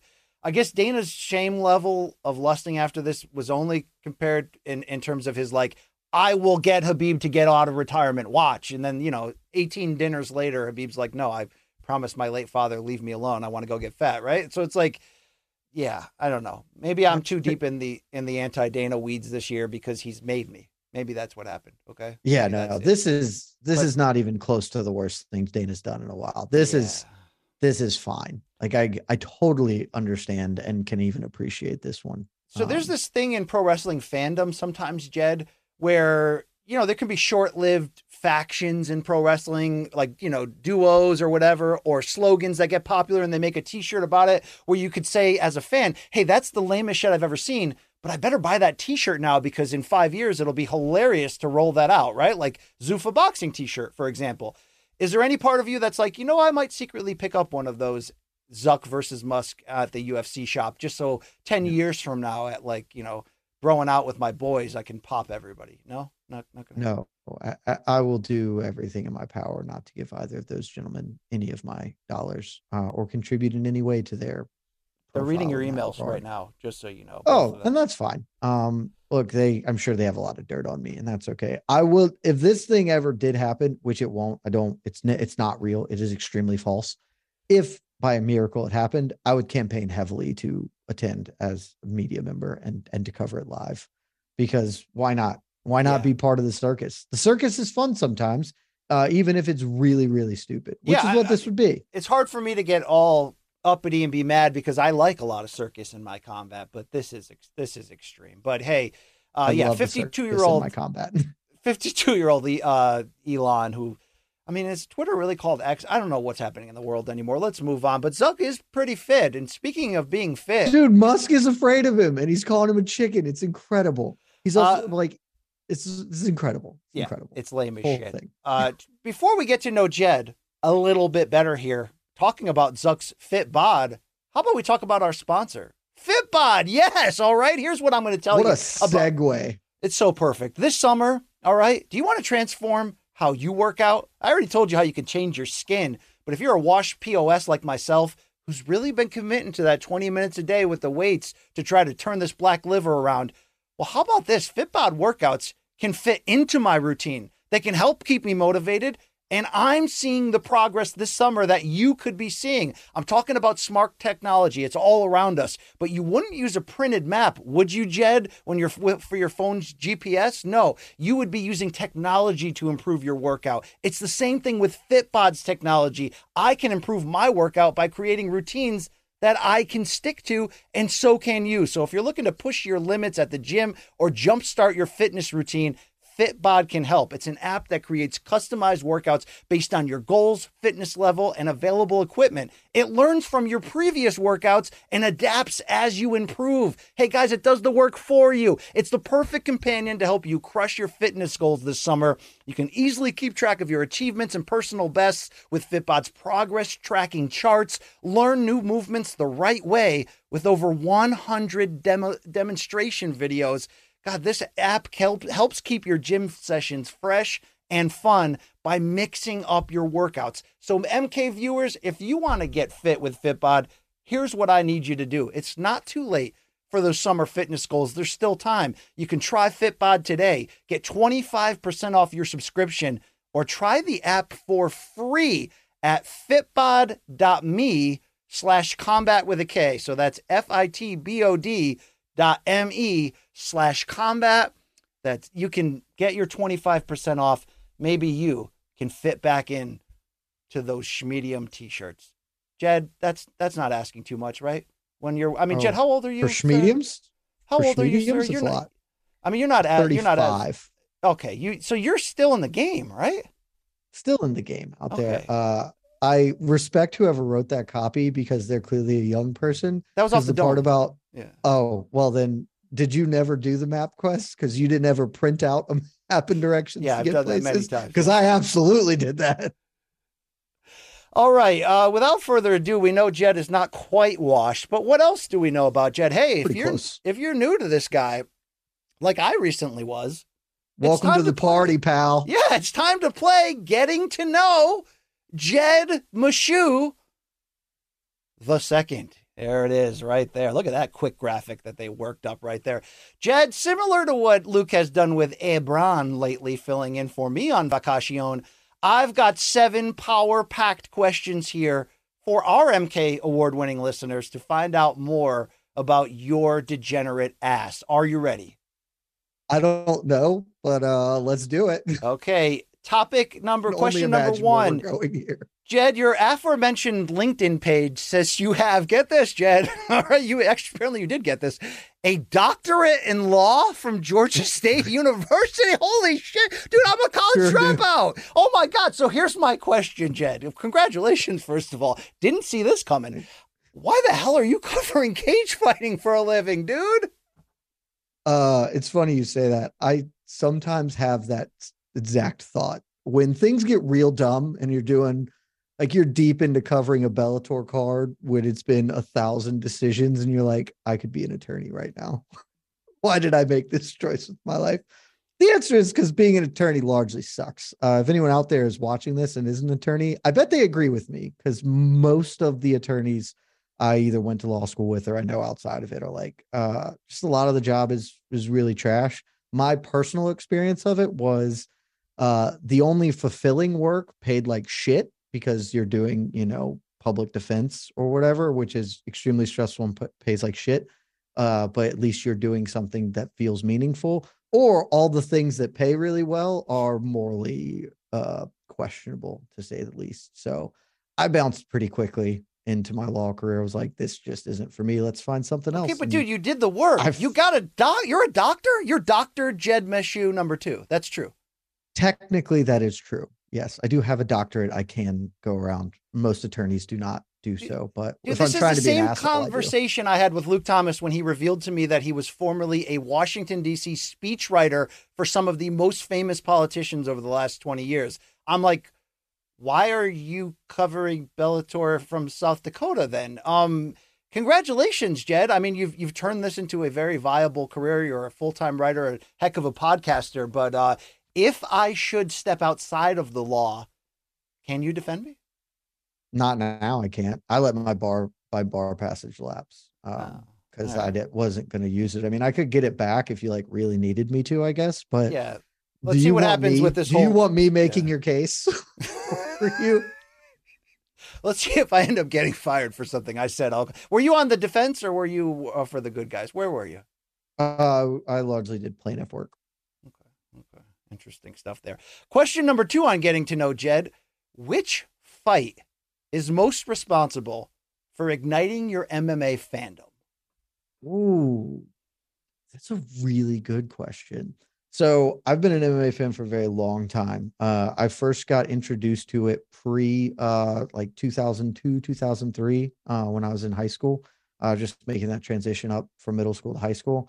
But I wasn't like deeply ingrained in the sport. I just kind of would see some fights every now and again. I think it's very, very stupid. The first season of Tough like did a lot to sort of make that more accessible.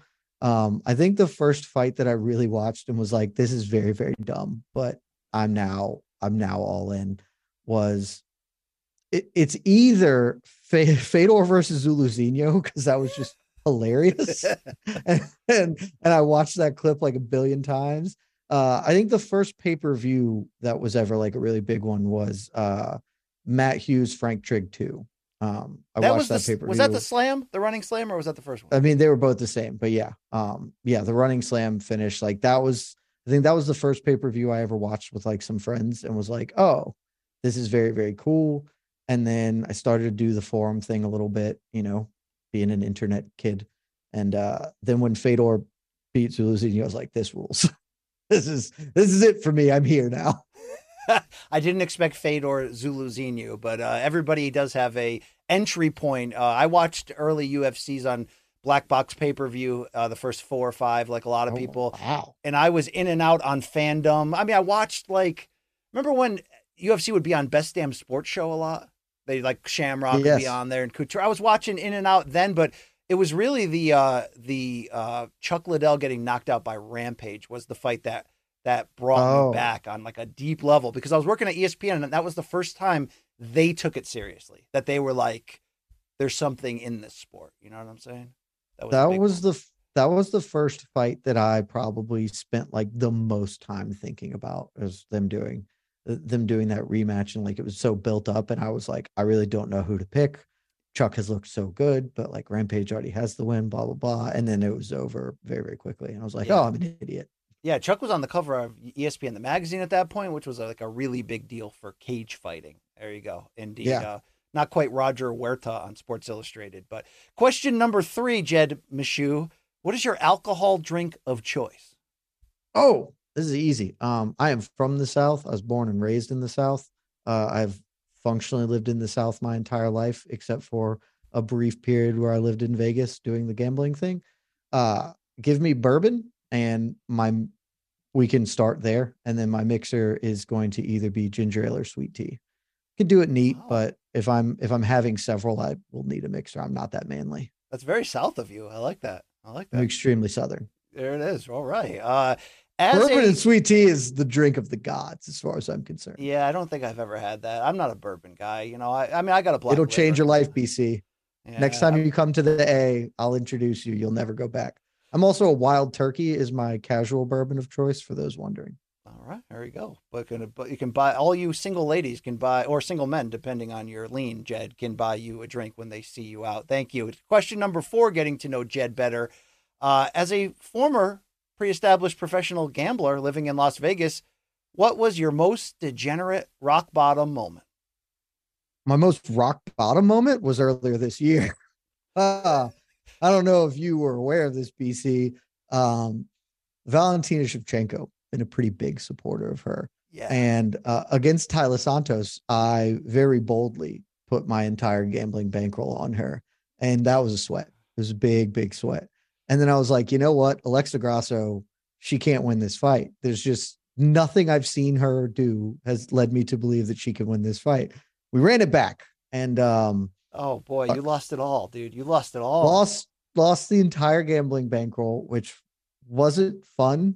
Is that more than a month's rent? It's more than a month's rent. It was certainly more than a month's rent. Okay. You know, I'm not destitute because I'm smart enough not to gamble with money I don't have to lose. Yes. But there's a clip running around in the internet somewheres of me. I was on the MMA Fighting watch party for that fight with the esteemed Mike Hecht and Connor Burks, and we watched it live, so you can see a live reaction. Oh, I gotta look at that. To a man losing a substantial sum. So was it money. The opposite of watching Robbie Fox celebrate Connor beating Donald Cerrone from ringside with his laptop cam? It was the opposite of that, right? It probably wasn't like the worst moment of my life because there are more important things that have happened out there, but like it wasn't a good one. It was pretty bad. That's not a good one. Yeah. We had to recover. But I'm trying to approach it with a rosy outlook. I might just run it back again because now my gambling bankroll is much, much smaller since I had to start over. Yeah. But that is absolutely my most degenerate moment for sure. I am a very limited gambler, just dabbled over the years here and there. But there was a point in my gross years in my early 20s where I was like, you know what? If I don't come up with some type of cash, I'm going to have to move back home and that would be shameful. So I'm going to drive an hour to Foxwoods and put my entire what I've got left down on like an all or nothing roulette 50-50 type bet. And oh, yeah. And you know what happened? I drove there and I walked in and I didn't have the balls to do it. And then I was like, okay, this is good. This is the end. This is the end for me. Okay, this is it. This is it. So I turned around and drove right back home. It's very reasonable of you, but the story's much better if you do it. And then it comes up green. Question number five. This is more of a, question named at your boy BC, but I'm curious. Jed, in your opinion, who's the greatest strawweight in UFC history? Ooh. And I don't mean who's your favorite IG follow, you dirt hole. I don't follow any fighters on IG. It's too hard. There's a lot of them. I think it's Ioane and Jacek. I think that I feel comfortable calling Ioane and Jacek the best strawweight. And even though Rose beat her twice and Whaley twice, are you serious? Yeah. You could make a very compelling argument for Rose. I'm not here to say Rose is even wrong, but for me, when you are one half, the losing half of the worst fight in modern history, that's a big point against you. Yeah.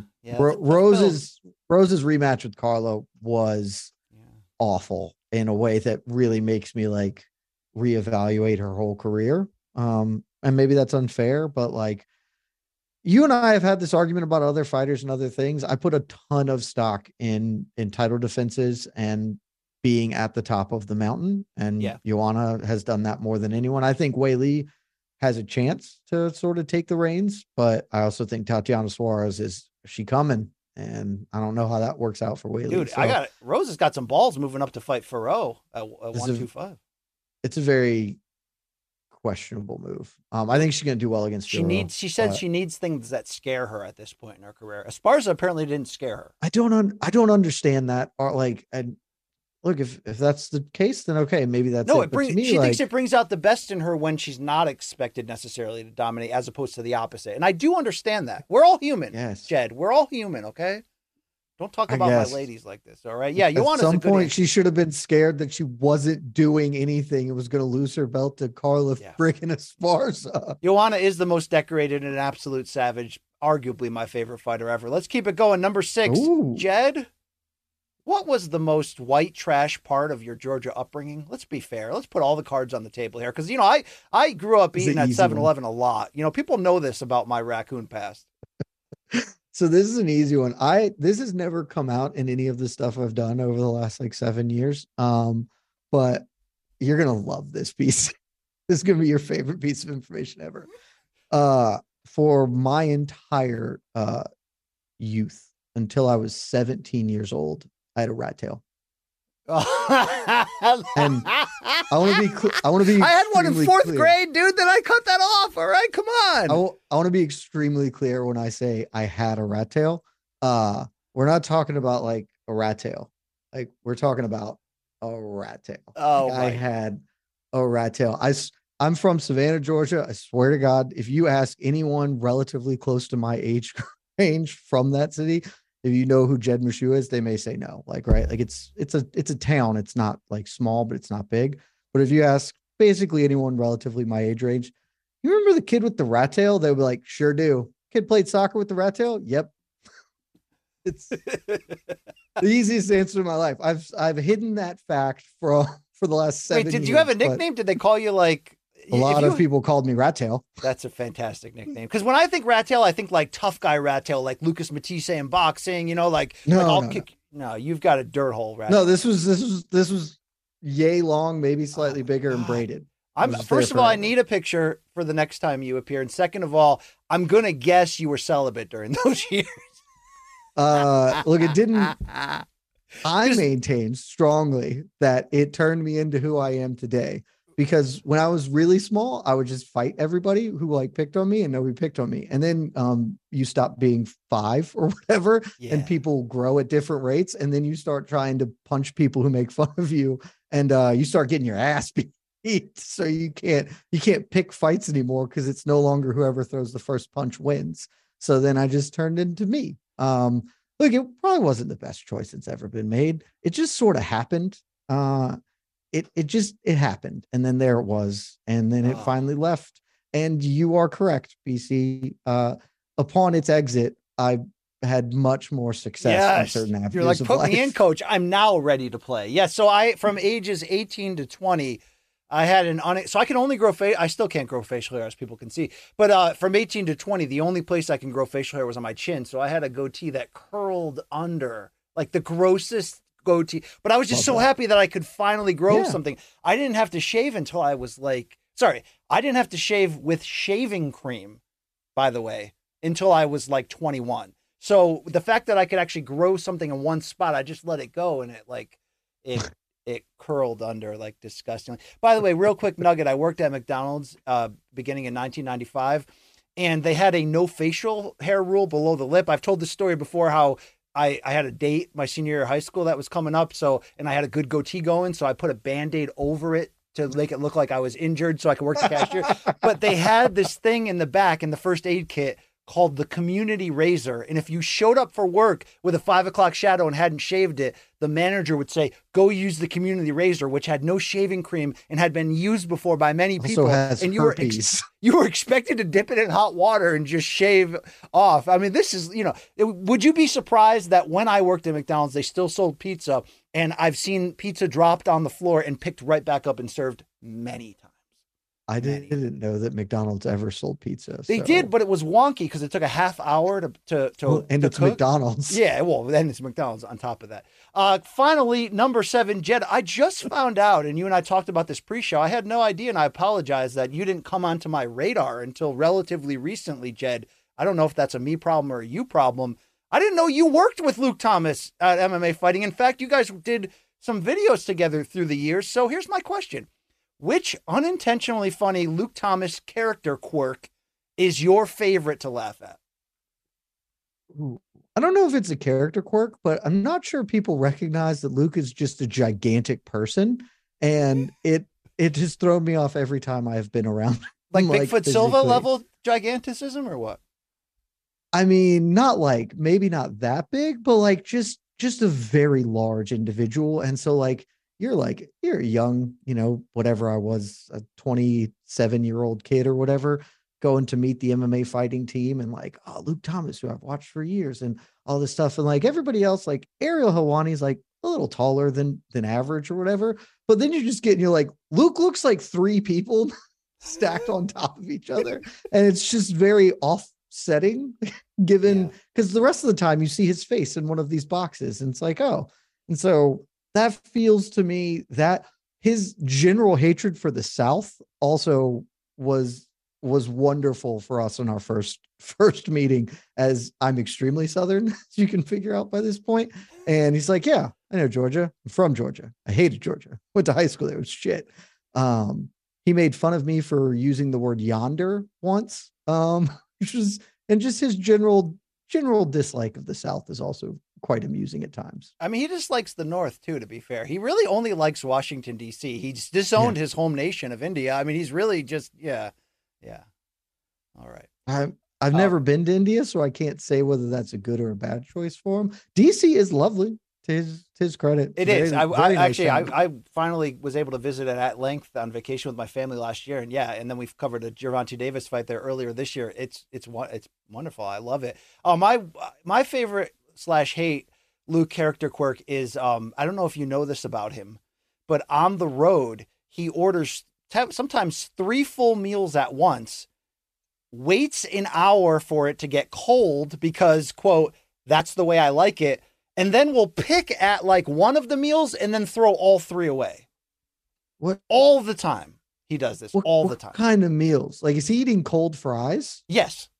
Like he'll get like, that's an actual psychopath move. That's serial killer shit. Now people know I love Luke, but I'm not afraid to call out his missteps publicly. But that's a big one. Look like cold pizza. Cold pizza's all right. Cold French fries. Unacceptable. Yeah. It's not socially acceptable behavior. That doesn't reheat. It's worse than fish. I mean, come on, you know? Wow. That's real. I'm sad to know that now. I think less of Luke. So I had a good time in Quebec. By the way, I drove through the towns where my great-grandparents were from. People forget, Jed, that I'm 50% French-Canadian. People forget that often because they think I joke about my nationality. But I was shocked at how much I felt like at home in Quebec. Like I felt like I belonged. I am shocked that you're French-Canadian. Even with the language barrier, I felt like people liked me. They welcomed me. I felt like I belonged until I had like this mild case of food poisoning, and all the sugar and sauces basically turned me into a black liver piece of crap. The first 4 days I was like, this is where I belong. Do you think I should challenge Ariel to like a Quebec off and almost a reverse racism DDP Izzy type thing, where Izzy's like, do the 28 and me thing. Who's the real Mr. Quebec? I'm willing to do that. I'm not going to do the schmo challenge to a basketball game thing, although I think I could house Ariel there. But do you think I could be the real Mr. Quebec through this? Well, look, I'm sure that Quebec is not a monolith, right? You've got Montreal and the city folk and the sort of, you know, higher end people who can, you know, talk to other people and engage with them socially. And, you know, I've watched Letterkenny. I know about the Canadian Roughnecks and just dudes out there being real low bottom like you. So it's just different kinds of Quebec. I don't know enough to know who would win in a Quebec off, but until you're rocking like an Expo hat, you're probably at least the underdog. I'm not going to do that. that. Remember when Ariel forgot he was a Knicks fan when the Raptors won the championship and he was like parading around on there? You know, I remember Ariel. I remember that though. But shout out to Ariel just the same. Let's close with this. Jed, it's your debut here, so you gotta sit in and do the Luke thing. What I did when I got home from vacation last night from visiting the beautiful Laurentian Mountains, I think you pronounced that there, outside of Montreal and Quebec, I scoured the globe, Jed, to find the highs and lows, the good, the bad, the ugly, and the in-between in combat sports. Some people call this BC's feces. I call this, have you seen this shit? So this is the most exciting part. Oh, God, how? Jed, let's see if you saw any of this shit. Number one, here's where we start.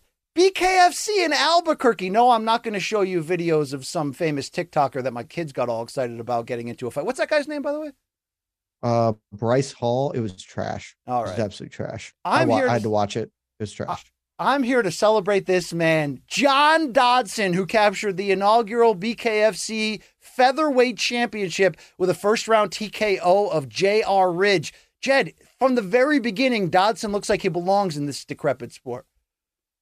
Dude, he found it. Like, I'm so happy for John Dodson because he was so much fun in MMA.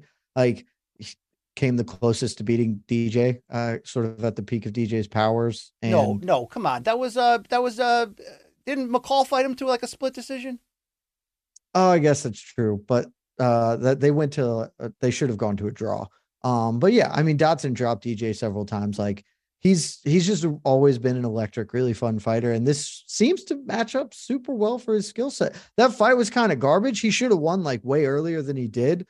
The referee stopped it because he pushed the dude down, but he didn't really push him down. It sort of just happened after he punched him in the eye. And then homie got like 5 minutes to recover from being punched in the eye, which is legal. It was a super weird thing. And then it didn't matter because John Dodson rules. So super happy for him. Him versus John Lineker and Bare Knuckle would be my nirvana and like just be the best thing that's ever happened in combat sports. But until then, I'm happy to just keep watching him do this because it rules. Yeah, he has embraced it and he's got quick hands and he gets after it, man. It's really it's fun to see him, just like Mike Perry, who just re-signed, by the way, with BKFC. They sent out a press release probably to life-changing money once again. It's good to see people. Because there's a lot of people that use BKFC as the last stop on the combat highway, and that's when it gets really sad. These are people who are thriving. They're thriving here. I'm down with that. You know, the same thing with Lorenzo. What's the guy's name? There's been a few of these. Lorenzo Hunt, is that what I'm talking about? There's been a few of these guys who have bounced. Hector Lombard's had some big ones. What we needed, and the saddest thing that's happened in MMA this month is that Derek Lewis re-signed with the UFC, because Derek Lewis and BKFC was all I ever wanted in my life. And I know you would have loved that too, BC. Like, who didn't want to see that? And now we'll never get it. And that's a shame. Speaking of Dodson, talk about this celebratory backflip and dance after getting the win. It was good to see him so happy. Look at that athleticism right there. He's like a human emoji. A magician. Yeah. This man is him and Andre Arlovsky's like deep and abiding friendship back in the day was awesome because they're just the most different human beings possible, both physically and emotionally. He's great. Like, I love John Dodson. I'm very happy for everything that went down this past weekend. I'm sure you remember when Mike Goldberg famously said, so you want to be an ultimate fighter, Jed? So you want to be a BKFC fighter? Here's how it usually looks for people. Oh, no, not. Oh. Yo. Straight up, if you told me, BC, like out of context, if you just told me that is the villain, like not the big bad villain, but like the mid-tier villain for some like new horror franchise, I would buy it. Like if you blocked out the people behind in the box and it was like, yeah, that's the person who's doing a cannibalism in the woods or whatever on this group of sidetracked hikers. Yeah. Remember the landlord and Kingpin who did that gross thing? It's kind of giving me those vibes. But if anybody would have dated you with that rat tail.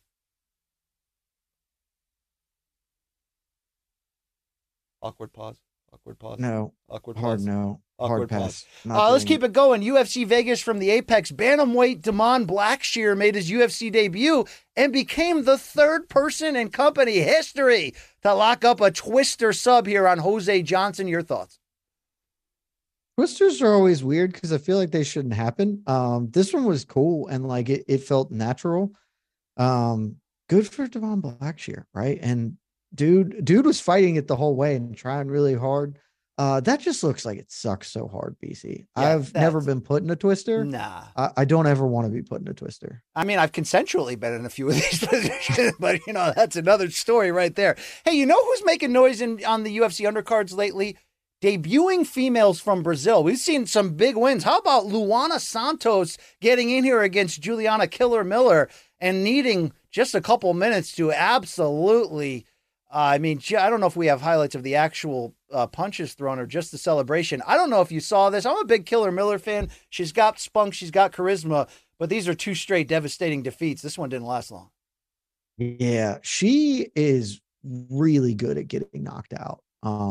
Like the because she's like long and rangy and she doesn't like cover up and do the shit. Like she's just going to fire them back. And the whole time she's out there throwing punches fecklessly. Like absolutely uselessly, just trying to return fire and getting lit up. So it makes this really gorgeous finishing combo from Santos. And I feel really bad for Juliana. She won tough, BC. She did. She was an Ultimate Fighter winner, and they are having her get gassed on the curtain jerker of the worst card of the year. Like, man, winning tough ain't what it used to be. No, and she's lost 3 of her last 4 overall, including that loss to a comebacking Veronica Hardy last time. And we didn't have I sent the wrong video in, but she got pieced up to end it right there. Somebody else got pieced up. JP Bays. It was bantamweight Marcus the Maniac McGee face first there. One punch thriller here in round 1. Yikes. I love the walk-off and the gentlemanly walk-off of this dude fell down and I don't even like, I could hammer him out. I don't know if we're going to have Khalil Roundtree's finish coming up here later. But no, we won't. Khalil Roundtree did not take this very generous step back that McGee did here. So good for him. JP Bays has been getting got a lot. Yeah, he doesn't need the extra brain damage. JP Bays improves to 0-4. In the UFC. He's not going to be the first real African champion, although he's from South Africa. But is this loss more hurtful than Roman Dolidze and Cheyenne Bay's Blismus? I mean, it's pretty bad. Yeah. It's pretty bad. I don't know. I mean, she fled the country to get out of their marriage. I don't know. I'm not speaking of other people's businesses, okay? But it's a tough break for JP. It's pretty bad. Yeah, he's having a rough go of things. He is. Hey, baby on the way though for Cheyenne, you know. Silver lining in every cloud, I guess. BC, way to be positive. Let's go to Omaha. Hey, Terrence Crawford came for the victory parade. The city showed out, but the biggest highlight for me, as Terrence drove around with friend of his program Shakur Stevenson, was Terrence showing up in the fisherman's outfit with the giant dude. He is leaning into this big fish thing so hilariously. I don't know if you saw him on like national news shows. He's making the rounds all over. Dude, this was awesome to see. I mean, what an outfit. I have not seen this shit. Just what a vibe.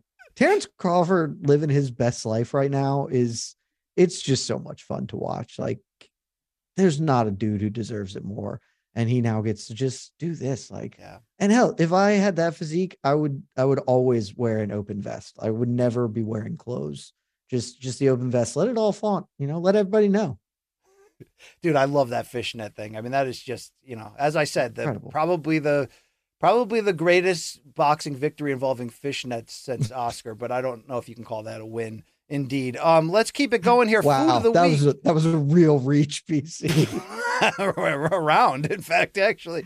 Let's go over to this. Everton, your food of the week, Jed. Everton FC over there in Liverpool is now selling the Rocco Siffredi dog. Your thoughts? Yeah, look at that. Look at the unit on that guy. Wow. Yeah. So that's so much better than I thought it was going to be, because all of the like food things are always terrible. You're like, you expected veiny. Yeah. That is a lot of meat to bun ratio right there. That is interesting right there. That's, how do you eat that in a group of your male friends without getting made fun of?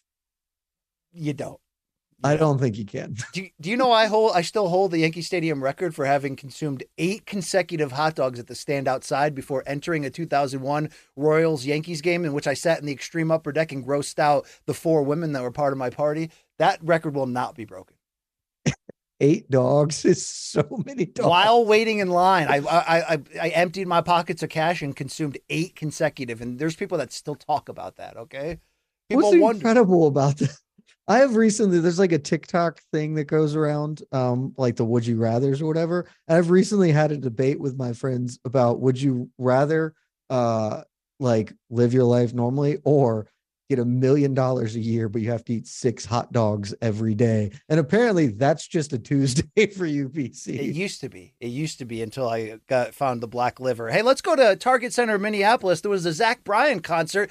Guess who showed up to sing? It's Brock Lesnar. Oh my God. Is this real? I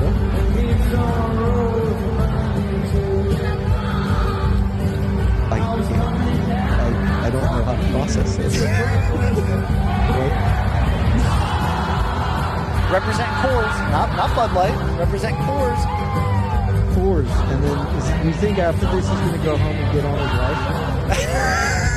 his life? All right. Look at Brock Lesnar. You talking about Sable? Yeah, look at it. I mean, dude, I love everything Brock Lesnar does. Like, he can, even what he did to Mark Hunt, like, he can't do wrong in my eyes. He's my favorite. He's my favorite person. Not fighter, I don't wrestler. Have that sort of connection to him, but he makes me laugh because if Brock Lesnar got off the couch tomorrow, he's still beating the hell out of like half of the top 15 heavyweights in the UFC. Probably. Man, dude, do you think he would win the award for most juiced UFC fight ever? Like, did he have the most juice in him of any fighter ever for a fight at UFC 200? No, because he is also just an athletic freak. So his juicing was, I feel, largely supplemental. Like, he just, wanted to get a little bit of extra. Dude, go back. What was Mark Kerr and Mark Coleman? What would go in through their veins at the peak of the like early UFCs? That's a fair point. Rest in peace, Kevin Randleman. Like, dude, there's no chance he pissed the hottest of hot, because if you could go back in time, so much. Indeed. Hey, football jersey of the week time. Let's go out to the field here. Jed, do you have this one in your closet? Go Please. Hokies, bro. What an incredible Virginia Tech goal. That's honestly a great jersey. Yeah. Props to that dude. I would not wear that in public personally. Would you rather wear that in public or the side of Frank Beamer's face? I could give me the jersey. Give me the jersey. Let's keep it going here. I got to get out of here. Friend of the program, Giovanni Marquez, the son of Showtime's Raul Marquez, just 22, improved to 6-0 with this KO on Saturday at Overtime Boxing in Atlanta. Check out this finish. I could have gone to this. Yeah, you should have been there, dude. I didn't know this was happening. Where's the finish? I'm waiting on the finish. They stopped it on the feet there, but Gio came in ripped. There's Raul getting in the ring. There's Proud Papa right there. 6-0, the 22-year-old Gio. Let's continue to match him up the ranks, and there's the victory dance. You down with that dance right there? I mean, I couldn't do it. That looks like something for the children. I'm past that. I'd blow out a knee trying to do that at this point. I'd blow out everything if I was this guy. Let's go out to the dirt bike trail. This is why I don't roller skate. This is why I don't ski. This right here. Oh boy. Okay. In the face. Oh, dude. In the face. Dude. Indeed. And it's a double whammy because the first hit and then it just all right. All of the dirt biking ones are always awful. No dirt biking accident has ever been kind to the person who happened to. Graffiti of the week time. Let's go out to the elevator shaft. And Jed, speaking of shaft, I mean,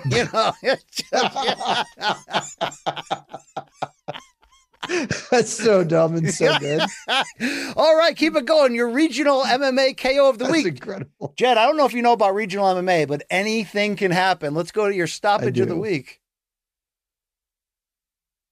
Oh boy! Holy! Took his soul. Awesome. Took his soul right there. Damn, yo! That's one of the most aesthetically pleasing knockouts I've actually ever seen in combat sports. That is incredible. Who is that? Do we know who did that? We don't know. Oh, they threw a pillow in the cage. I'm being told by Gaff. He needs it. That man is taking a long nap. No doubt. Jed, I don't know if you know this, but we got a Power Slap mobile video game. Let's check the videotape on this. You can iOS this bullshit anytime you want. Oh, wow. That's great. I'm not going to play it because why would I? What possible game mechanics can be fun here? Like, I don't... carnage, maybe. Senseless violence without defense. But I don't know if you know this. Well, that's the thing. I at least would get watching. Like, if you just are into senseless carnage, okay, watch Power Slap. Like, more power to you. Why would I want to play a mobile game where I'm just going to tap this button? This one button, because it's not like there's a combination of buttons to hit. I don't get it. Yeah, indeed. Well, Dana, who often tells us how big Power Slap is in India, would like you to know that this is the biggest video game in the world. Let's listen in. We launched our video game, mobile app video game. We're number one in all of sports. We're number four in all of video games. So when you look at the power that game is going to have, too, on the athletes and recruiting and getting new people to come in, the video game's huge. We're number one in all of sports. We launched it today. We're number four in all of video games. We're beating like FIFA and Call of Duty and games like that. So they say, don't believe everything Dana says. Bloody Elbow's Anton Labuena did the research shortly after Dana said this, and it turns out, quick fact check, Slap did not beat Call of Duty, which was top 5 on all free games. It's not even in the top 200, and in sports, it didn't beat FIFA, which was number 9, and it's not number 1. Slap, at the time of this, on August 10th, was currently number 111, shortly after Dana made those comments. So, you know, Jed, Power Slap social media is bigger than every sport combined, but you can't believe everything Dana tells you. And finally, to close... Maybe I'm wrong, and I love this guy, but Jed, is Mike Perry taking this 2% black thing too far? Guy looks like C. Thomas Howell and Soul Man right now, but luckily what we're celebrating here is the greatest bromance of all time, him and Yoel Romero coming out of the Dead Sea. So love to see it. I mean, that's really cool. I would love to go to the Dead Sea, and I'd just love to hang out with Yoel Romero. That would just be electric. Dude, be a fly on the wall with these two broing out despite the language barrier. Can you imagine the conversations? It'd be so good. Yoel in his semi-broken English and Mike Perry in his semi-broken English. Just can't even imagine what these two dudes are talking about. It would be the best. I would love that more than almost anything else. That's the shit of the week. I got to bounce. So why don't I tell you this? Thank you, Jed Mishew II, for jumping in today in this MK slot. Luke Thomas on vacation throughout the rest of the week. We'll have plenty of special guests, but Jed, it was a tremendously fun debut here. I had a great time. Thanks for having me, guys. And let me know whenever the Fighters Only Awards are going. If I'll sit at the table with y'all, we can all, you know, MK family go up together and win. Is it back-to-back-to-back? Best MMA programming? This would be the third or the fourth? This will be the third if we win. Our fans have to get out there and vote if they want to. But I'll shout out Below the Links when I'm up there because that show's great, even if I don't know the name of it. Okay, we do. One of these years. One of these years. Mike Hecht, at least... Huge Mike Hecht fan. Between the Links. They're correcting me there in the live chat. Long Island. Thank you. Between the Links, starring Mike Hecht and the incomparable voice of Esther Lynn and E.K.C. Leiden on the production there. Jed Mishew, thank you. Thank you to the listeners for tuning in. Be back this week to set the stage for Boston, of course, UFC pay-per-view this weekend and so much more. Jed, we already showed your social handles below. Anything you want to plug on the way out? And just to remind you, I'm married. Well, I would have loved to plug you, but I guess that's out of the case. MMAfighting.com. It's a great website. Make sure you check it out. Most of my stuff's there. That's all I need. All right. I'll come back anytime. Be happy to fill in for Luke when he's off. Who takes vacations anymore? That's apparently we do every month, and the fans are really upset at us. But you know what I mean. I gotta keep the family happy. Happy wife, happy life, Jed. Okay, one day, right? All right. Thank you. I had a late start to the game with the rat tail, so yeah. A couple more years and we'll get there. Indeed, Showtime, always the label that pays us. You can get your merch at morningcombat.store. All that and then some. Tall, pale, and handsome. It's your boy BC for Jed Mishew and the great staff, Long Island Luke and Gaffney Pierre. Thank you for watching. MK out. Tip your waitresses, and remember what Luke always says about those hoes. They ain't never loyal, bro.